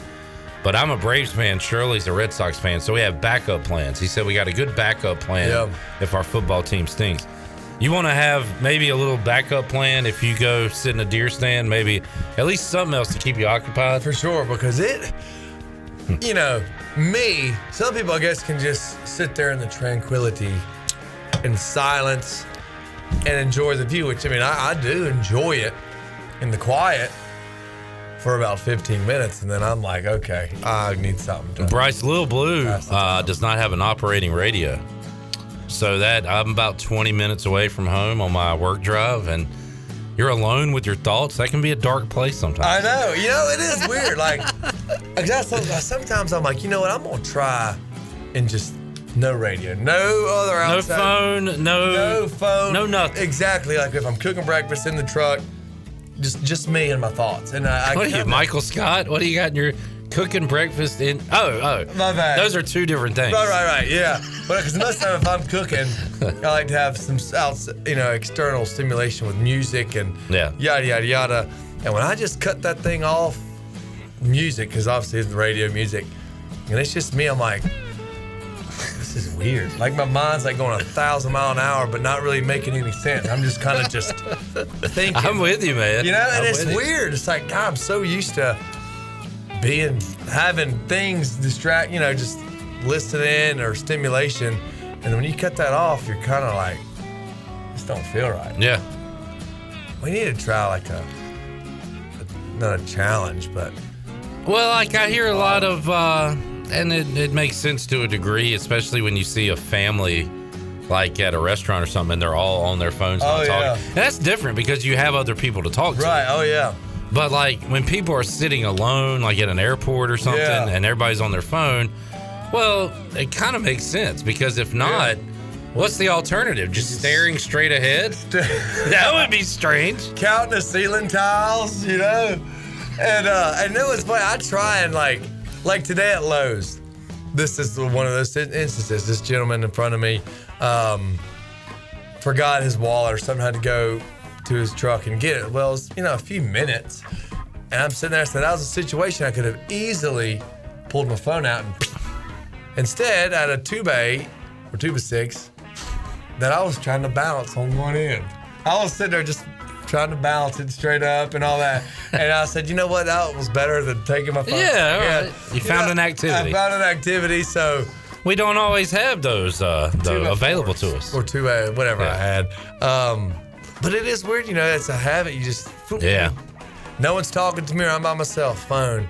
Which I tried and break that, but, it's hard. All right. This has been Pirate Radio Outdoors. And In Your Thoughts. All right. Let's get a break in. We'll come back. We'll have more with Bryce Williams on a Tuesday. It is Dodgers 2, Braves nothing. Leadoff runner in the top of the second reaches on a walk for Atlanta. That's a look at your Buccaneer Music Hall scoreboard presented by Da Buck. Da Buck. Take a timeout, come back, have more for you after this.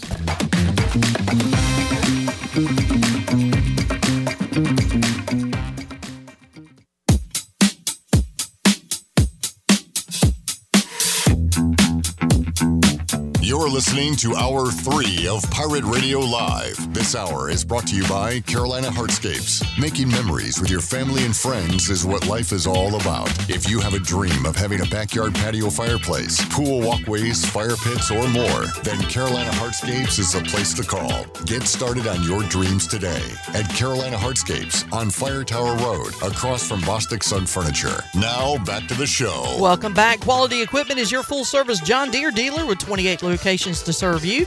Quality Equipment is open in Winterville next to Sam's Club, or visit qualityequip.com to find the location near you. Now let's head back in to PRL. Here's Clip Rock. Back with you on Pirate Radio Live here on a Tuesday. Clip Rock, Bryce Williams here.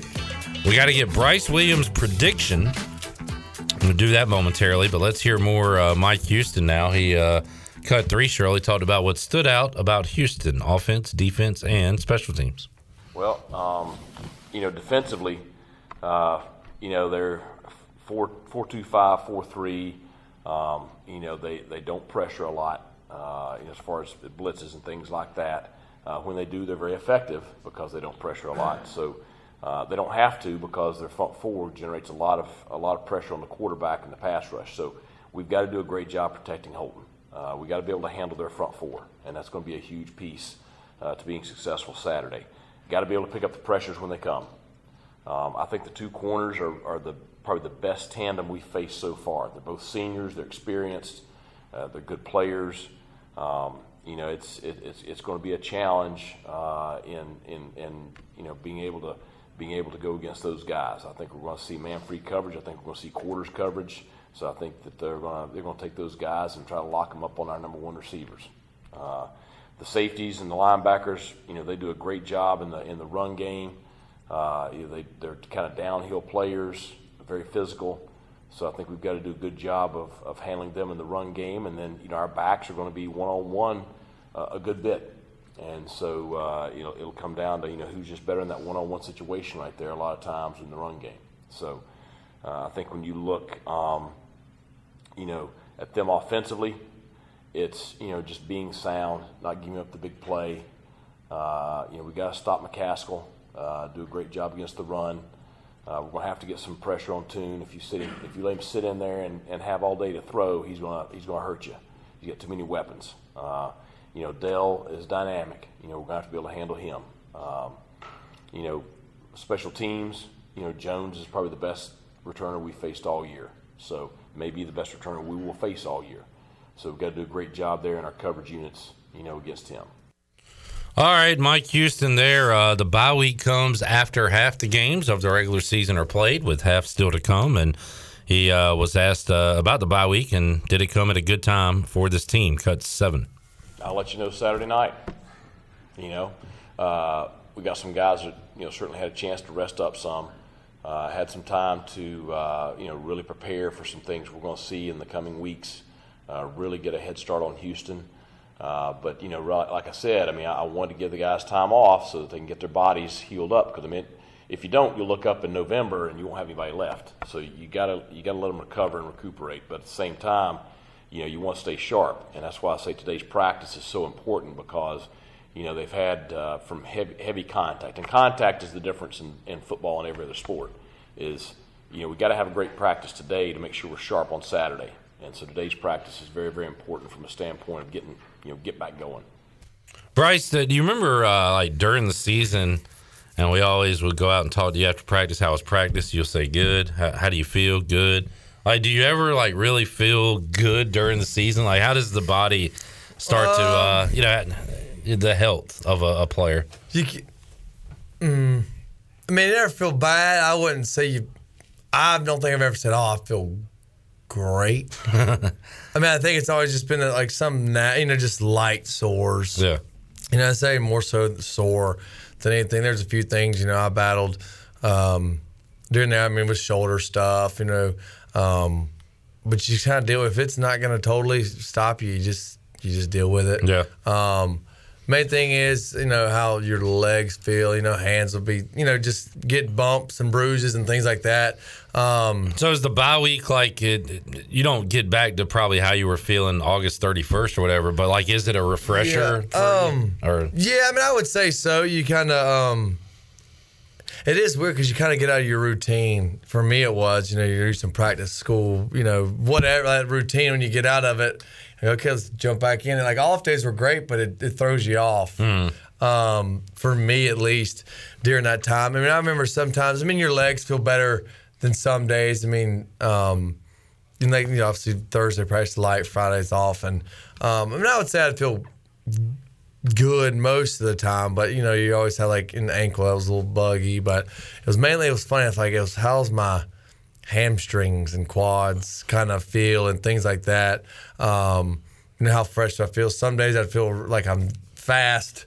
Sometimes I feel lethargic. Thankfully, I think most of the time in the games, I didn't feel lethargic. You know, I'd feel pretty good. So hopefully the guys took advantage of it during the bye week and just did take care of, you know, just little ailments that are nagging. I'm sure a bunch of the guys had them. So hopefully they do what they're supposed to. Unfortunately, during the bye week, there was a couple of walk-ons involved in something downtown. Then they made the jailbird. Oh, wow. That's not good. And a player that did not, that from folks I've talked to said may be involved in the same incident, has entered the transfer portal, and that is Trent Holler, who we were looking at as being the center of the future. Once again, the center position, Spellacy with injury, Peyton Winstead with injury, now Holler entering the transfer portal. That center position has just been snake bit for East Carolina over the last, 7-8 years now, it seems. But he talked about the center position now with Avery Jones, Fernando Fry, now that Trent Holler is leaving. That is cut 8, Shirley. Well, you know, Avery he's had a great year, and he's what you want at that position. You know, Fernando Fry started every game for us at center last year, so obviously he's got a tremendous amount of experience there. And then Isaiah Foote, he repped at center for about 2.5 weeks during preseason camp, when had a couple of guys out. So, we've got solid guys there. It's a situation where, you hate when things happen, but, you got to move on. And so, we're excited about those guys and have faith in their ability to get the job done. All right, Bryce, Mike Houston's team has gone out on the road and looked pretty good. Beat Marshall, had a chance to beat UCF, couldn't quite get it done, so they have some road experience. And Mike Houston talked about, the differences traveling on the road as opposed to being here at home. Yeah, I mean, you play at home, you've got, 40,000 Pirates, screaming and yelling, and, you feel the energy from the time you start the Pirate Walk, and, it's just a great home environment. And so you don't have that on the road, obviously. I think our kids, they've gotten to where they really function well on the road schedule. I think that they feel like, they're able to get a little bit of rest on Friday because of the travel. They sleep on the plane or whatever and get to the hotel, and they're able to, just take a, just get off their feet for a few minutes before we eat dinner and stuff like that. So I feel like they get a little bit of decompression during the day on Friday that they don't get for a home game. But, we talked about it before. It's kind of the circle of the wagons kind of deal. It's us against the world, when you go on the road. It's your roster is much smaller. The travel party is not very big. You don't have as many fans there. So it's, it's very much, when we went into UCF, when we went into Marshall, it's, kind of us against everybody else kind of mentality. All right, us against the world, us against Houston coming up on Saturday. Bryce, as we get out of here, we need to hear your prediction for the Pirates and the Cougars. Well, as we all know, I'm going with Pirates. Pirates going to win this one. I'm thinking, I'm going to say 28-21, by week. Maybe, I'm thinking maybe we're not as sharp. I don't know. Houston's been obviously not sharp, not a huge. I don't know, it's just what I'm feeling, if we put up 28 in a win, that's pretty sharp. Yeah, and I'm saying as far as point wise. Okay, all right. Well, I feel like we may have something, but I don't know. 28-21 is what I'm feeling. I like obviously it. Obviously, we're winning. It's not too. It's a little lower than Vegas. You said we'll take the W. Let's go. I'll take that right now. We'll go. All right, that's what I got. That'd be a huge road win for this team. Yeah. Giving them 4 with 2 very winnable home games coming up after that. So next week, Bryce, we'll talk to you on a Wednesday, and then the Pirates play the following day, Thursday nighter. And I plan to be there. Blackout. Is it? Yeah, wear your black stuff. All right, good deal.